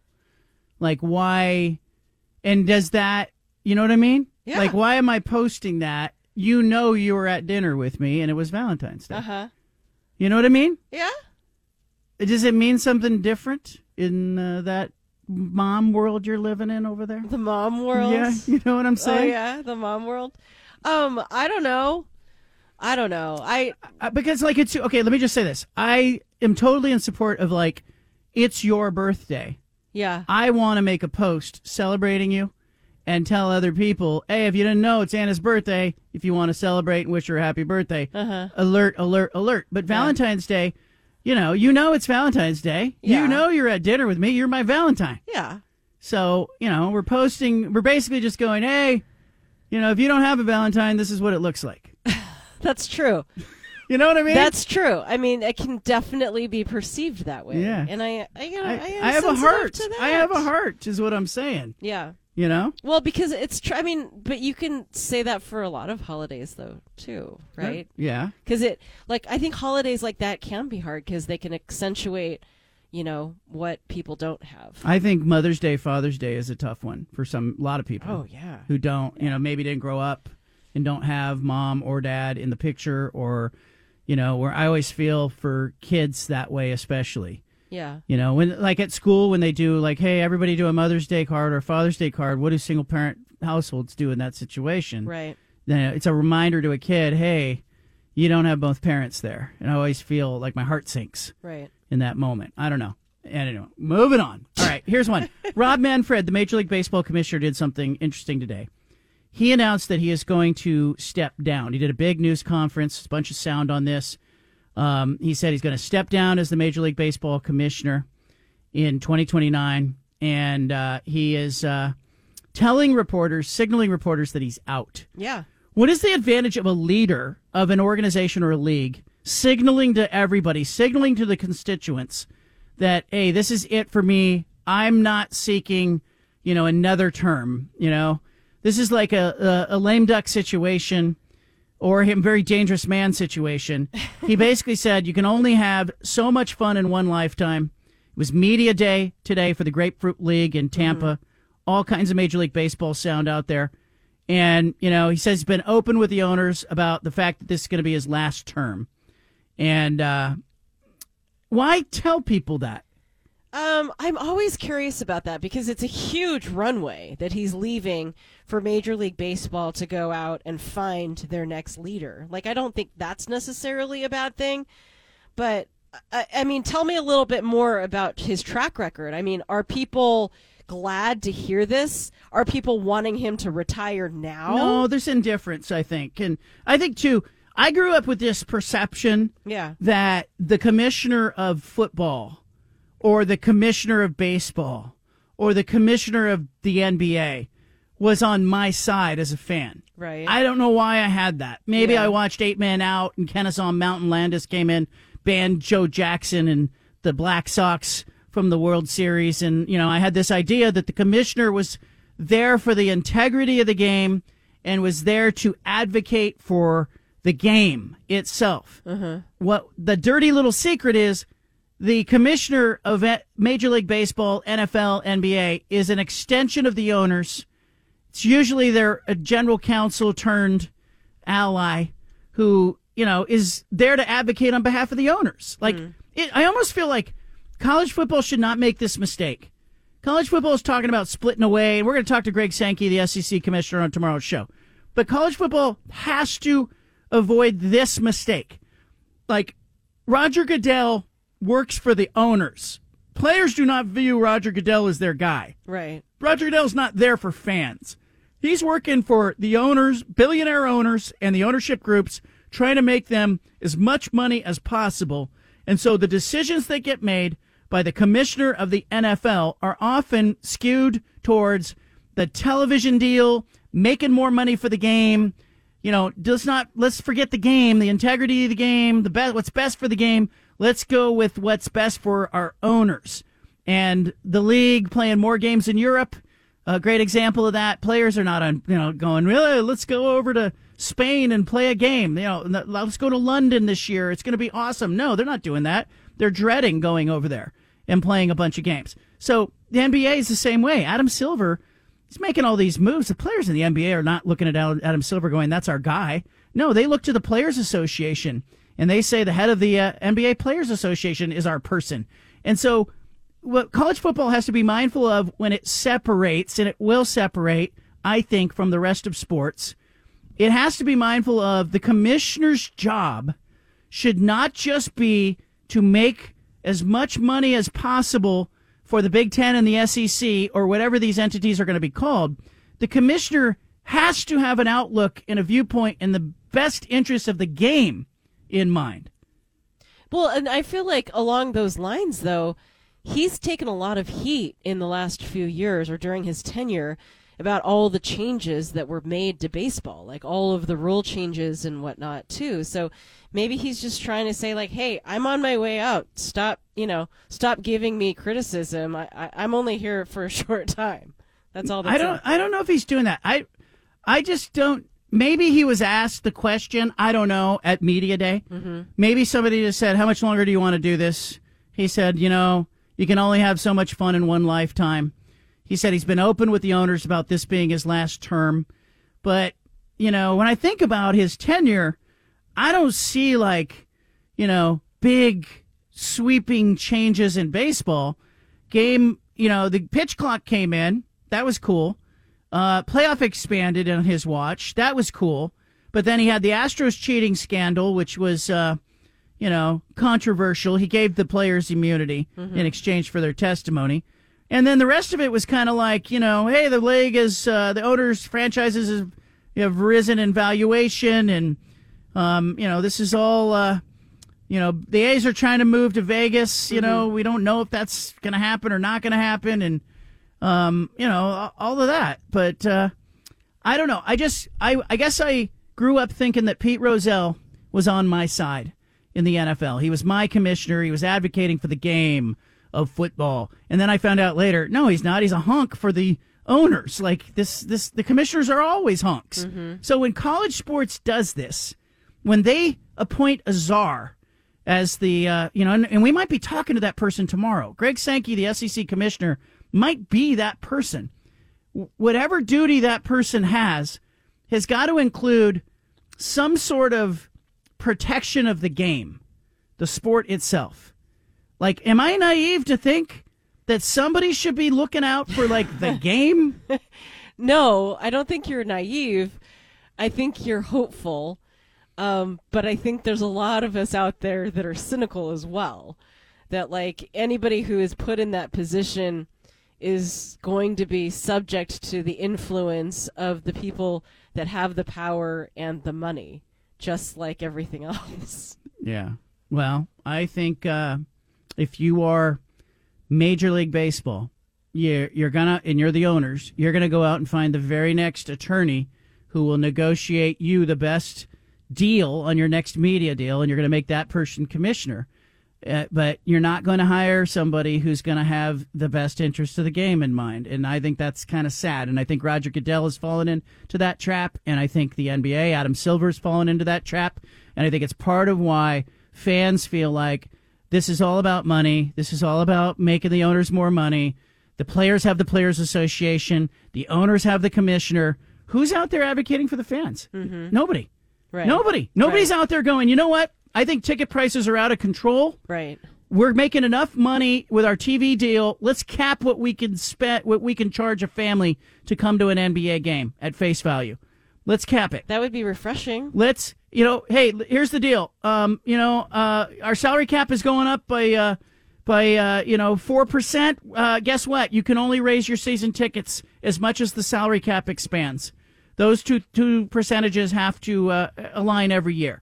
Like, who's looking out for the game? Because in the end, the NFL is king.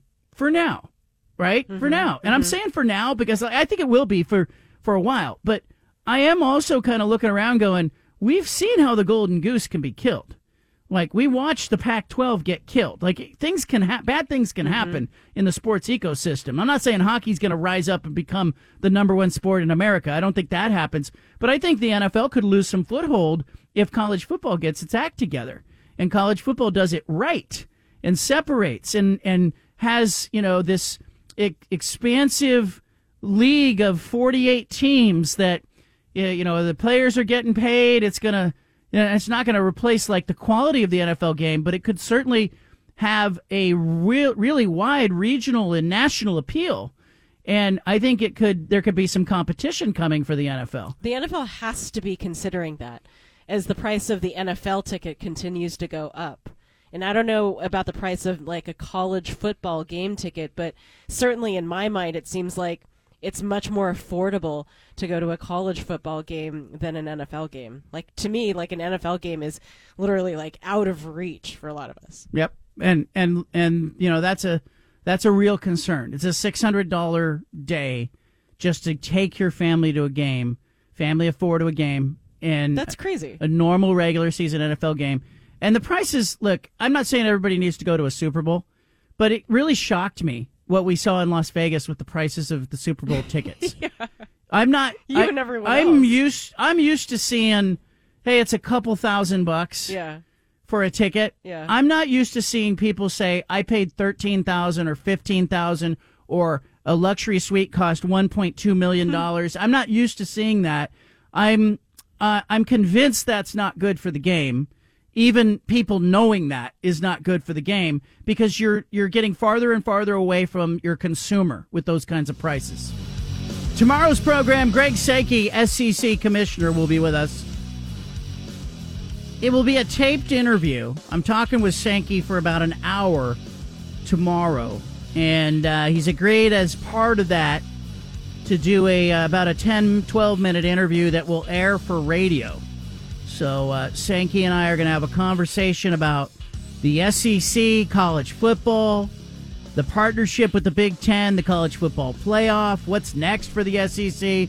Greg Sankey's been on the show many times and he will be joining us tomorrow to lay down what is the latest. What was your favorite Super Bowl commercial? This is like 72 hour old Brad here. But what was your favorite Super Bowl commercial, Anna? Um, it had to be that one with Ben Affleck and Matt Damon. Do you remember who it was for? Orange outfits. I think it was Dunkin' Donuts. Yeah, it was the Dunkings. Yes. Yeah. That was clever. Yeah. Did you know that that Dunkin' Donuts sold those outfits on their website? They sold out. Like in eight, in 18 minutes they sold out. I believe it. I don't People are want I don't want one. Oh, oh, I got you one. I got you one. I don't already. need one of on those its way. outfits. Yeah. We'll get Steven one of those I'm outfits. tracking it right now on FedEx. The Dunking. that was a good one. Um, tweet at me at John Canzano BFT. Tell me what your favorite Super Bowl commercial was, if you so if you wish to weigh in on that. In the meantime, let's do it. Punch it audio. Five at five. The five at five. Five at five. Number one. Well, the Seahawks uh, are not willing to cut their veteran quarterback Geno Smith loose. They have a $12.7 million injury guarantee that becomes fully guaranteed with his contract after February 16th, and they are going to keep him. They're not going to cut him loose. He will uh, stay with the team. Stays on the roster. Well, you know, who knows if he becomes the guy long term in Seattle? But they could have released him and saved fourteen million dollars uh, in in cap space. So you know, there it'll automatically trigger a full guarantee of his salary on Friday. So they, they effectively are guaranteeing him the salary they'll owe him next season. On the surface, um, kind of points to the idea that he'll be with the Seahawks for a third straight season as the starter. But let's wait and see. The former comeback player of the year is set to uh, make a total of $31 million against the salary cap this season. And uh, ESPN's Adam Schefter saying today that that uh, the base salary doesn't just represent a value to them, but to any other team that decides to reach out to see if they want to trade for him. So uh, we'll see. He's uh, currently set to be the 12th highest cap hit among players at his position next season. I thought he was just okay after uh, last season, where he was really viewed as you know having a great year, replacing Russell Wilson. He had 20 touchdowns, nine interceptions. Seahawks did not get to the playoffs. He uh, is a good locker room guy, and let's call him for now the starter in Seattle. For now. Number two. Uh, this is interesting. EA Sports releases the first trailer for a college football game, more than a decade after the last edition of the game. So I'm fascinated by this because it has to do with NIL. It released a teaser trailer with the tagline, Yeah, it's really happening. Uh, now, you might remember that there was a series that ended before that had to do with basketball, and it was discontinued after a lawsuit was brought on by former UCLA basketball player Ed O'Bannon over the use of his likeness in the game. So EA abandoned that series, but now with the current rules allowing players to be compensated for use of their name, image, and likeness, EA is apparently resuming its college sports series. Well, there's a number of All American candidates in college football who are going to appear in this year's game. Now, it's incumbent upon them signing NIL deals. And the launch date uh, has not been revealed, but the trailer got released. Did they give a launch date? Did you see a launch date anywhere? No. All right. Not so, yet. But people are excited about it. So this is kind of like it's really happening. It's really coming. Full reveal coming in May. Oh, the game's available to be purchased apparently by this summer, but they've got a lot of deals to make though. In the meantime, you know, can you imagine being the person that has to go and like negotiate all these deals with college players? And by the way, have they heard about the transfer portal and how quickly people change teams? Yeah. You know, the lawsuit that you're talking about with Ed O'Bannon was settled for $60 million. It was a class action lawsuit. So EA Sports making a comeback. Video games coming back. It's going to have the uniforms. It's going to have the best players, they say.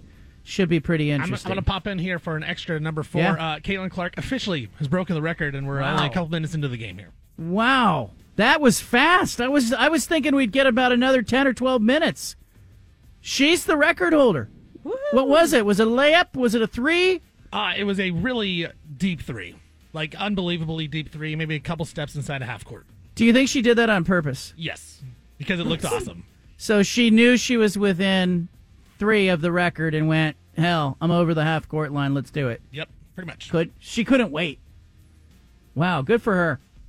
I think it's a great accomplishment. It'll be interesting to see if she ends up in Portland. Number three.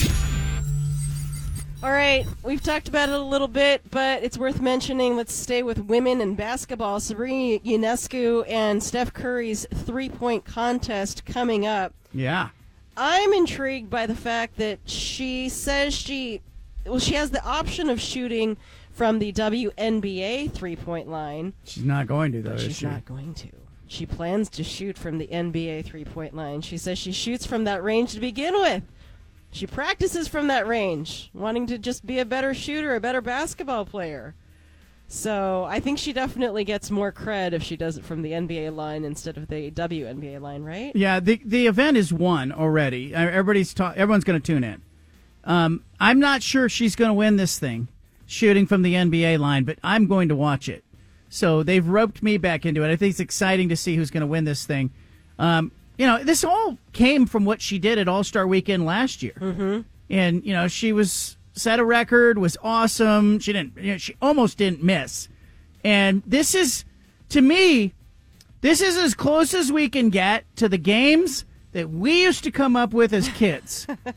and the All Star game has gravitated so far away from what I think really works that I'm I'm curious to see this on Saturday, and it'll take place after the NBA three point contest and before the slam dunk contest. TNT will have it. Starts at five o'clock Pacific time. Who you got? Who's going to win it? Um, Curry I'm, or Ionescu? I'm going for her. I'm going for her. Yeah, but who's going to win it? You're pulling for her. Will yeah. she win it? Yeah, I think she will. I think she will. Steven, who's going to win that contest? Uh, I think Sabrina's going to win. Wow. Okay, I'll take Steph Curry. I'll be the curmudgeon. I think the public relations of it has won because the slow drip of how this all came together, it felt like it kind of happened organically. I don't know if it's true that it really did happen organically, but the fact that it, it there was this build up and we're all now going to tune in was brilliant. Now, do you think it's wise of her to shoot from the NBA line? Because do. you think that's going to erase? But people are still going to say she's shooting with a different ball. It's a WNBA ball now. Why doesn't she shoot with the men's ball? They can say that. Let him talk. Let him say that. Number four. Uh, let's talk about Bronny James. This one's I just I don't I don't know what to think of this.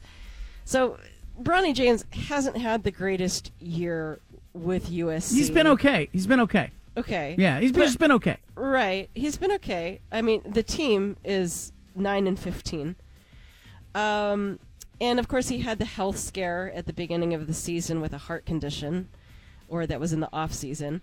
But now the Lakers are supposedly talking about drafting him so that LeBron James can have his wish and play professional basketball with his son.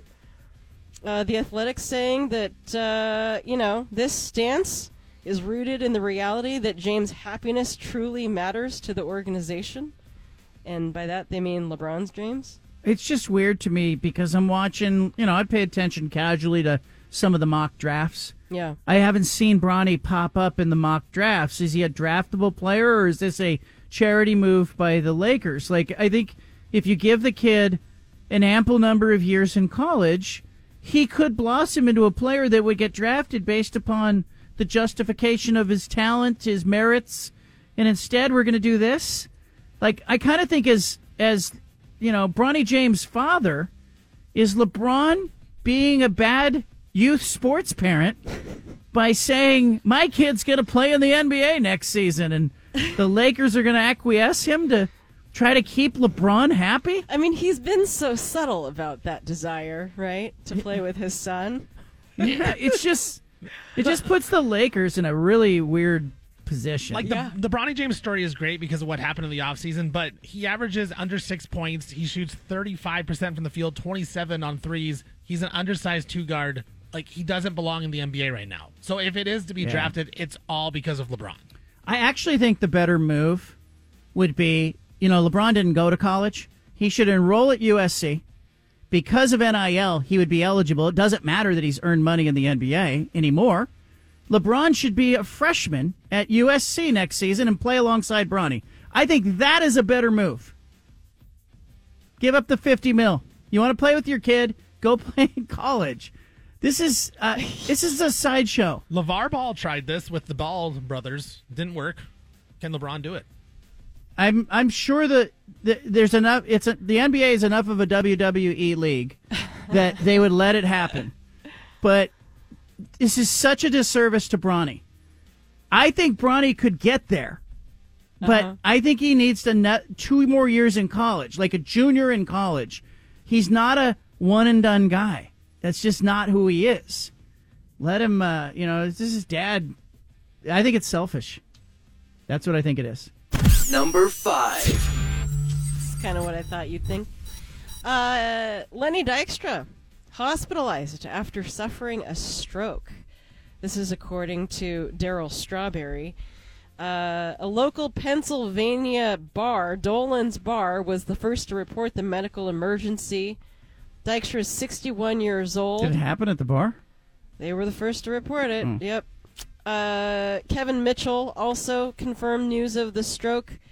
Says that uh, he's getting better. He's been released from the ICU, but is still receiving treatment in the hospital. Daryl Strawberry says he knew it was me, so that's always a good sign. He's in the process of recovering. Dykstra, Strawberry, and Mitchell, of course, go way back. They played several seasons Yeah. together in the 80s. I find it. I mean, the Dykstra story after baseball has been sad. He, you know, he got named in the Mitchell report, used steroids. He uh, filed for bankruptcy. He got charged with grand theft. He got bankruptcy fraud. He served time in prison. Um, it's been messy. He had he made a uh, he made a threat. He threatened to kill an Uber driver. Pleaded guilty to disorderly conduct. Uh, didn't pay rent at his upscale apartment in L.A. Got sued for that. This has really been messy for Lenny Dykstra. Like he's really paints outside the lines. I hope he's okay, but the stroke is probably not surprising to people who have hung out with him and been around him for his post baseball life. That's the five at five. Most interesting story in the bunch.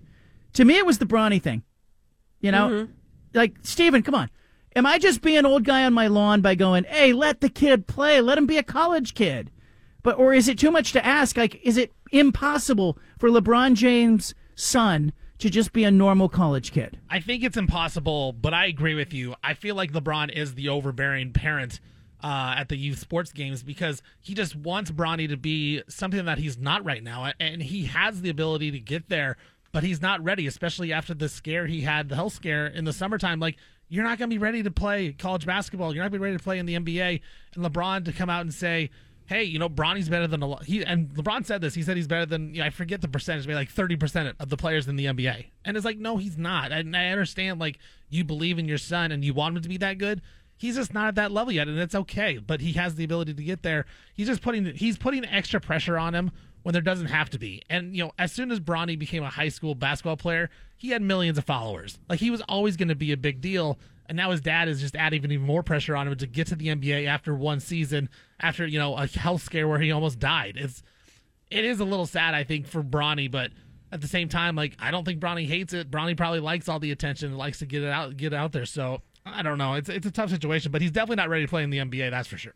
I just I think the a parent is the worst person, the least qualified person to judge their kid's talent level.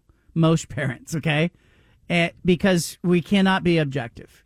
And I say this as a father of three daughters. yeah, okay? they're all geniuses. I have to step back and occasionally go, I think they're all great and but you got to you got to leave some room in the conversation for you to, you know, maybe I'm a parent here, right? You know, you love your kid.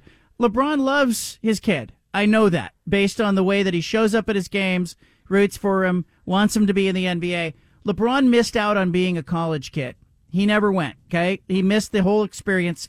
He went from uh, you know, high school to the NBA. He missed that experience. Bronny's not getting it either, and I'm not saying Bronny needs to go to frat parties and hang out at his sociology class and go to the student union and go bowling and stuff. I'm not saying that, but he there's a maturity that you get by going to college, and there are some so- skills you ju- you learn by going to college that I think Bronny would benefit from. And I and I watched him this season, and I thought, you know what? He's a little better player than I thought he was. Mm-hmm. He is. He's a little more well rounded. He's not like his dad. He's kind of just a, you know, he's a guy who can play defense. He can handle the ball a little bit. He, you know, can score a little bit. He's not a dominant player in any way, but he's kind of a nice all around college player. But your thought was not he's a one and done No. player. I, I actually thought, gosh, I wish he had gone to Oregon because I think Dana Altman could have taken Bronny and I think he could have put him with Jackson Shelstad and some of the young kid, kids that are on that team. And I think they could have kind of blossomed together. And in two and three years, I absolutely think Bronny James could be a draftable NBA player. But if you put him in the league right now, I kind of, I kind of wonder if he ever could be what he possibly could be. He's one of those guys where if he stayed three or four years in college, he'd be an all league player, and then he'd be a, he'd be a fringe second round prospect. You know, maybe Yes. a first round prospect to a good team that needs a guy who comes in and plays defense and knockdowns a three. But we're treating him as a top ten pick because he's LeBron James' son. No, he he he plays nothing like his dad. He is a legit role player, and right now he's just not ready for the NBA. Like he does need that season and that experience on the college level. So let's play this out. Let's say LeBron gets his way, okay, and the Lakers buckle. And there's a chance they will. Somebody and they will. dr- they draft this kid, and he's brought onto the team. What does that look like? What, when he doesn't play? How about that? What does it look like when he doesn't play? What it, does it look like if he is playing and he's not good? I mean, this is this is a nightmare situation. And we can talk about followers and attention and all that as much as we want, but at the end we have what is it, 18, 19 year old kid who has to live with the knowledge that he's mostly there because of his name. Yeah, and what does that do to somebody? Here's the thing: like the Lakers will have two second round picks, so they could probably justify, "Hey, we're doing this to keep LeBron happy and keep him engaged," and that's cool if that's what you want to do if you're the Lakers. But in no way is that rooted in reality and rooted in the idea that this team is going to be better because of that move. And that's where I go, like, hey, are you putting making LeBron happy in front of the franchise's best wishes? And is this why the Lakers were trying to shop LeBron to the Warriors? Like, were they going, hey, we need to offload this problem because, uh, you know, we should not be in the business right now of uh, letting LeBron turn this into an AAU team. But if you're a clown franchise like the Blazers or the Nets or the Pistons, wouldn't it be worth it to get LeBron? Like you get an actually a Hall of Fame player, maybe one of the best of all time, like on your team, and at his age, he can still play. Like your team's going to be better. It may it may be a clown show, and you're giving your entire franchise over to LeBron, but LeBron kind of runs every franchise he's ever been on, except for the Lakers. I, I, I sort of think it might be the Lakers' biggest problem. Kenny Vance is coming up. He will talk NBA. I'm going to ask him about this. Plus, Bob Whitsitt's book, The Blazers Franchise. Kenny Vance, longtime NBA writer, sports writer, radio show host, joining us next. In October, we had Bob Whitsitt, the former president and general manager of the Trailblazers, on the show. And remember, Damian Lillard uh, had sort of asked for the trade and then kind of was walking it back. And, um, you know, here came uh, Bob Whitsitt talking about the comparison between Damian Lillard in a situation he had years ago with Clyde Drexler. Yeah, I think with Clyde it was a little different. He wanted out, but uh, I had to. He never changed his mind. He wanted out. Yeah. I had to sort of work with him a little bit. He wasn't going to come to training camp, and then he wasn't going to go to Japan with us. He, he was trying to put the leverage on us to, to get a deal done instantly. And I, I convinced him at some point in time that Clyde, the best thing you can do is play, be Clyde Drexler, let the league see you're still Clyde Drexler, and then it'll give me more opportunity to find a home for you. And he did that, and he played very well. And eventually, he got he got his ring in Houston. So once a player tells you they want out, if they then kind of do a flip flop on you, I'd be a little bit leery because, you know, you got to be all in. And if you said you want out all summer and then you do a quick I want out, odds are you're probably going to later on say you want out again. Whitsitt wrote a book called Game Changer. Here to talk about that and a bunch of other things. Longtime NBA writer, media personality in the market, radio show host Kenny Vance. You can find his work at clarkcountytoday.com as well. Kenny Vance joining us. Kenny, what'd you think of Whitsitt's book, Game Changer? Yeah, yeah, I thought it was a great first effort. You know, like he said, he didn't throw anybody under the bus. He didn't tell any of the, you know, the the, the stories that would get anybody in trouble. But he definitely offered a peek behind the curtain at his years uh, with the Sonics and the Blazers and the Seahawks and and a little bit about the other things he's doing in his life and has done in his life. Uh, I and you know I've talked to a lot of other people that have no you know skin in the game and and don't know Bob and uh, you know I've got some unbiased uh, feedback that uh, they enjoyed the book very much. So uh, you know I, I think it was a good read. Yeah, I think you know he came on the show. I think right around the time it was coming out, or maybe right before it came out, and course the Blazers were in in the middle of all that Damian Lillard stuff and trying to figure out where he was going to go. He ends up in Milwaukee. What what were your thoughts at the time with Dame and how that all went down? Yeah, you know it, it's very interesting because I love Dame and and he's he's by far my favorite Blazer of all time, and I think he's the greatest Blazer of all time. I've got nothing but but praise to heap on Damian Lillard. But obviously, you know, very seldom does a player spend his entire career uh, with one team, and it just became time for Dave Dame to move on. You know that contract for a team that it wasn't competing for a championship in a couple years was going to be an albatross, and there was a lot of reasons to for on both sides. Uh, Dame requested the trade, but there were reasons on both sides uh, to get it done. And to be honest with you, I know the early returns are not what uh, the Blazers or Blazer fans would want. But to be honest with you, I thought Joe Cronin got quite a haul in the two deals for Dame. And like I said, now obviously it hasn't turned out to be uh, immediate success for the team in terms of wins and losses. But when you look at the assets that he acquired, it surprised me between the two deals. Kenny Vance with us. You may remember Kenny from his time at the Columbian in Vancouver and other places. Uh, Kenny, the uh, the when Chauncey Billups gets introduced tonight at Moda Center for the game against Minnesota, he'll get booed. It my theory is fans are just booing because they're booing ownership. They're booing the fact that you know the franchise has fallen off so much.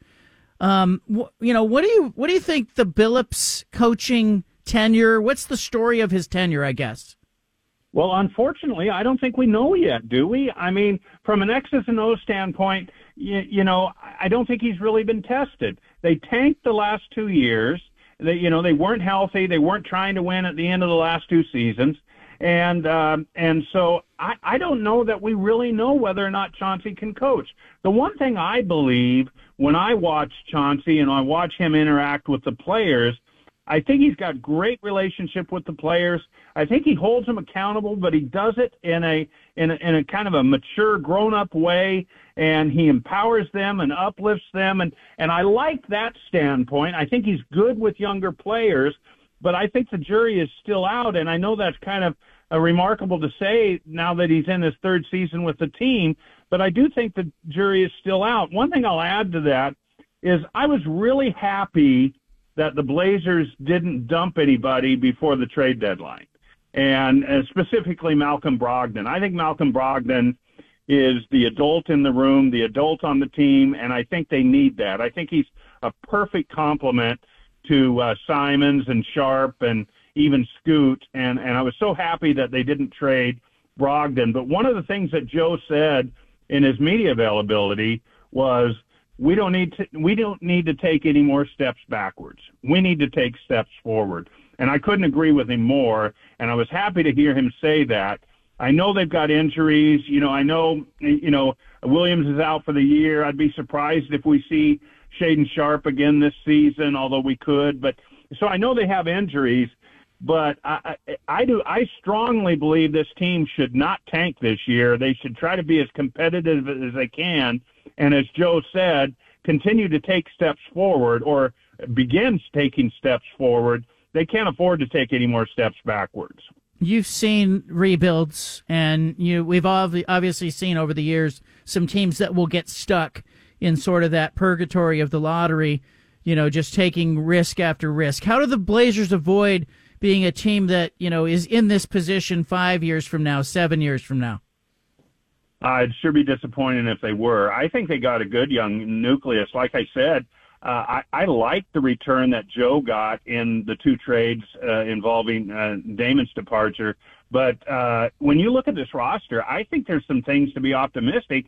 You know, I, I exchanged uh, some comments with Joe recently, and and I told him I I honestly believe, and I know I'm in the minority on this.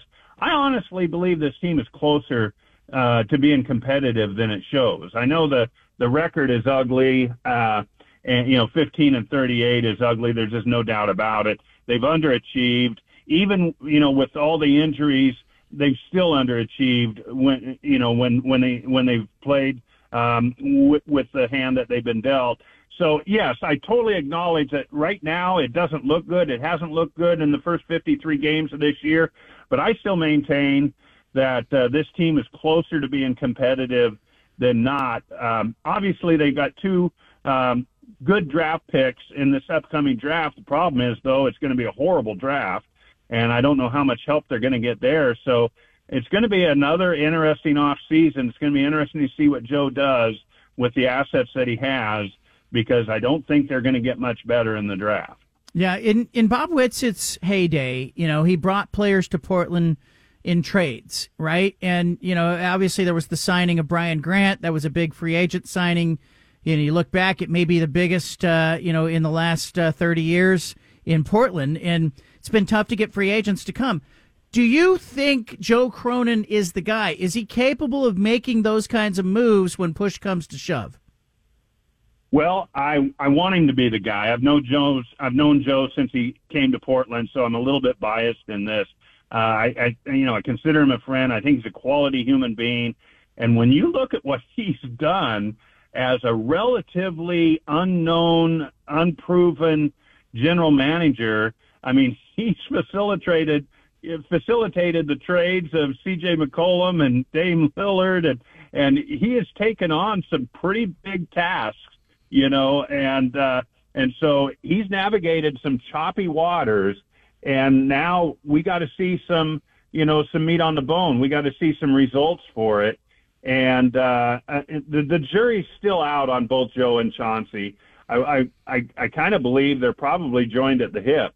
Uh, their their um, their legacy or their future is, is probably um, you know coupled in in that regard. And you know, it, when you look at the fact that the same people that will ultimately make their make the decision on Joe and Chauncey are the same people who just fired Pete Carroll, then I think that's enough reason to believe that you know it's time for this team to get better and start showing some progress. So to answer your question, John, I hope Joe's the guy. I, I believe he's the guy, but yeah, he we need to see we need to see this promise that they put together start to materialize. I'm curious what you think of sort of the ownership cloud. And Jody Allen is the trustee and Bert involved. And, you know, you bring up Seattle. I have people ask me all the time, how can the uh, ownership group seems so interested and engaged in Seattle and absentee in Portland? What would you say to that? I agree. I basically agree. I mean, I, I, I don't care. You know, like there was such there was a lot made when Paul bought the team that Paul lived in Seattle. He wasn't. He didn't live in Portland, and and there was even complaints that Bob never fully lived in Portland, although he did have a residence down here. But uh, I, I don't care about any of that. But I, I you know, because Paul was as engaged as an owner as as anyone. Well, not as anyone, but he was engaged as an owner. But now this situation what I'm told is that basically Jody and Bert Kolde are not incentivized to sell the team. They're incentivized to to hold on to the team as long as possible. I'm talking about in financial terms. Mm-hmm. That yeah. that when their tenure is over, when this team is sold, there's no pot of gold at the end of the rainbow for them. So uh, they're incentivized to kind of drag this process out as long as they can. And there's no question, you know, I would like to see the team sold sooner than later, no question about it. Uh, I love the idea of Phil Knight's group being the being the the new owners. I worry, you know, because Phil is getting up there in years himself, so I worry what type, you know, what type of a, a landscape that they would put in place for that. But obviously, I think everybody here in Oregon would love to see the sale go through and love to see it go to someone like Phil Knight. Yeah, because I keep thinking there are so many. There's there's so much accountability that comes when you have an owner that's truly engaged. It just it just makes everybody a little sharper when you know people at the top are engaged and they're interested and you see them at games and that really has been lost. And I think even when Paul was around, you know, there was a feeling like, does he know what he's doing? Well, at least, you know, he cares. He loves the team. Look at him cheering. I don't know that we have that right now, Kenny, and I kind of wonder how that manifests itself. Uh, what's the right, you know, you mentioned Phil Knight, but, you know, what's the right combination when it comes to coach, general manager, ownership? What, what should the Blazers ideally strive to look like in that trio? Well, I would never want someone like Jerry Jones. I, I would never want that type of an owner. I would want an owner that let his basketball people do their jobs. And the way it was described to me when Paul owned the team, the way it was described to me, and and and I think I can say it was by Bob, um, was that Paul, when Bob went to Paul with a suggestion that hey, I want to do this or I want to do that, it would probably take Bob 45 minutes to convince Paul that yes, indeed, he got he got the vote of approval to go ahead and do what he wanted to do. But it would take, I mean, Bob just couldn't walk up there and say, "Hey, Paul, I want to trade Clyde Drexler." You know, I mean, uh, in, that may be a bad example, but whatever Bob wanted to do, you know, when you get it to the five yard line, you got to go to the owner and say, "Okay, can I cross the goal line with this?" And the way it was described to me is that Paul would make you convince him. He was engaged to that point where he wanted it explained at length of why you were doing this, what the benefits were, everything like that. So, and then 95% of the time, he would let Bob do the deal or, or you know, do whatever that he was asking to do. But, you know, so I, I think that was probably a good way to hold his basketball people accountable, but let them do their job. So, uh, I, I think that's a pretty good model, if you ask me. Kenny Vance with us, ClarkCountyToday.com if you want to read him. Kenny, uh, love get your thoughts on this. Um, you know, I, I think you were around when the Blazers were in their heyday, you know, with uh, Bob Whitsitt's run, and that energy needs to get back in that building, you know, in one way or another. And I, it makes me sad when I see empty seats and apathy when it comes to the Blazers. Absolutely. There's nothing worse than apathy. And say whatever you want about the, the, the Whitsitt years and whatnot you know, he he he was the general manager or president for nine years. They went to the playoffs every year. They won about 48 games. Uh, they averaged about 48 wins a year.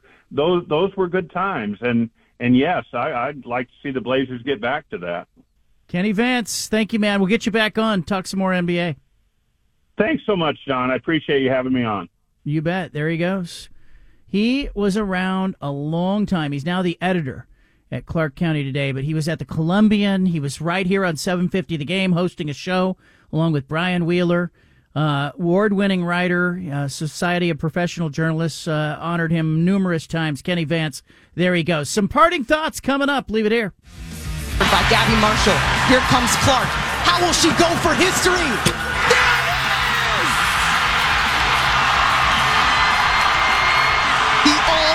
Leading scorer in women's college basketball.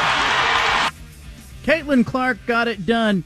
She needed eight points as she entered tonight's game, uh, Iowa basketball game. Uh, she needed eight points to catch Washington's Kelsey Plum for the most points ever scored in uh, an NCAA career. She came into the game against Michigan at 3,520 points.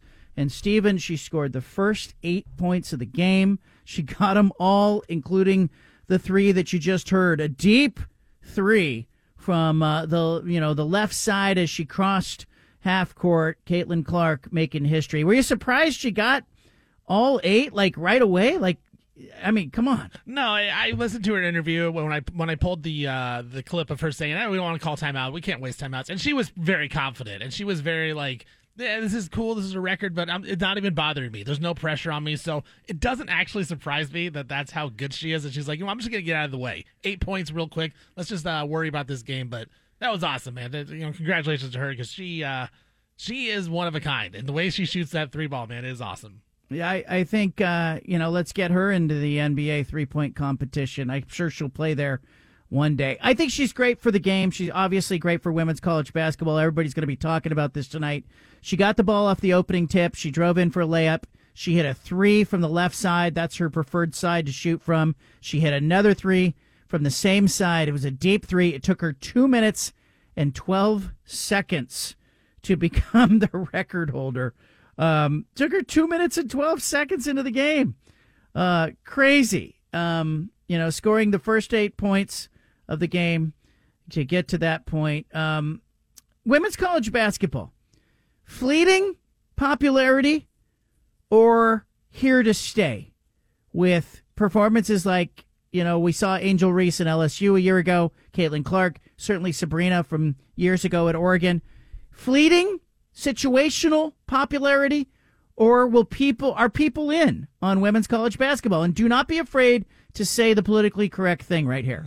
Um, I think it I don't know that it's here to stay. I think there needs to be another player. Doesn't have to be exactly like Caitlin Clark, but someone that captures the nation. And I and I think last tournament when she was doing the "You Can't See Me" and that caught attention, and then you know Angel Reese came out and you know the way that that game ended with her doing the "You Can't See Me." Like I think something like that has to happen, and it kind of touches on what we talked about earlier. And I always said there's got to be some type of rivalry, and it feels like you know there is a little bit of a rivalry between Caitlin Clark and Angel Reese, whatever it is.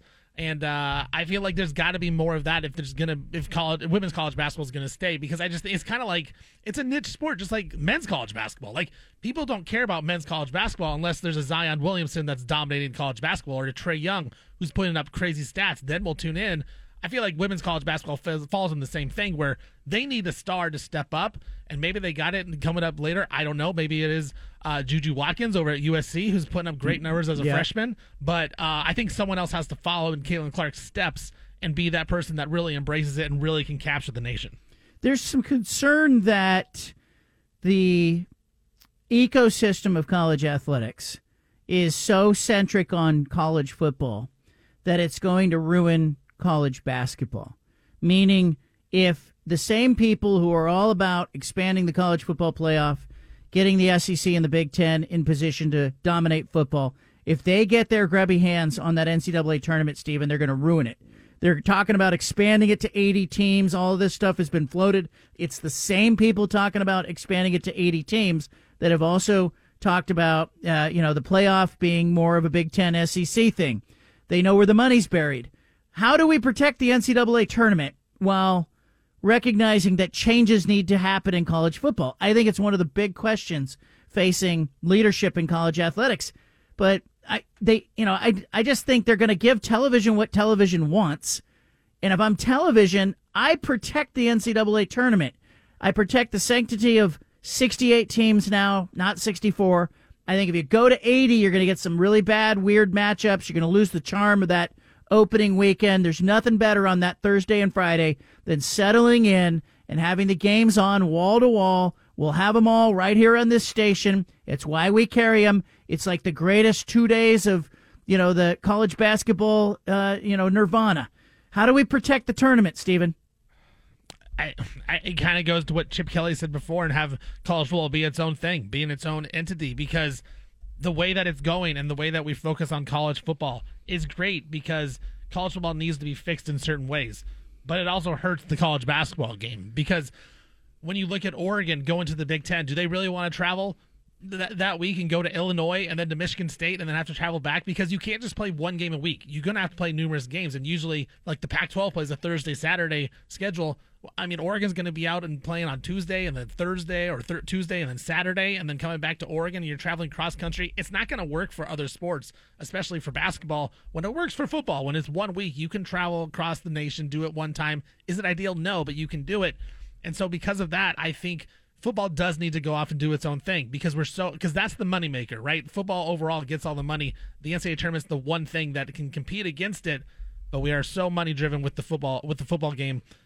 If they add teams to the NCAA tournament, I do think it will hurt it because it's at that perfect number right now where the bracket's not too big and people can still understand some of these teams. Like you know, there's still the good teams involved, and then you get some of those mid-major upsets, which is what we love. It's what we love, and we love that part of the NCAA tournament. Do you do you fear that at it going to eighty, going to you know they're at sixty eight now with the play-in games. I like sixty four. I never liked sixty eight. I, I mean I get it. UCLA was a play-in team. They advanced to the national championship game. You know they went they went wire to wire, and it's a good story. But I just and and it'll be offered up by people who want to expand the tournament as evidence that there are some teams outside of 64 that should have a chance. And this became a story like a couple of years ago. Mississippi baseball, you know, was the last team in the baseball bracket and won it. And Oregon State was in that position years ago and won it. And so the proponents to expand the tournament are saying, hey, we might be leaving the national champion out. Like, talk me out of that position.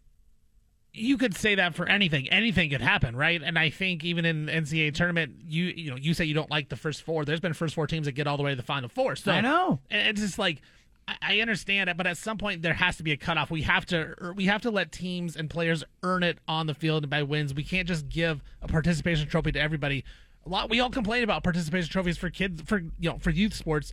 That's what this is going to be. If they're going to turn it in to, you know, an 80, 100, 140 team tournament, we're just going to give everyone a participation trophy and say, hey, the regular season doesn't matter. You're going to get in the postseason anyways.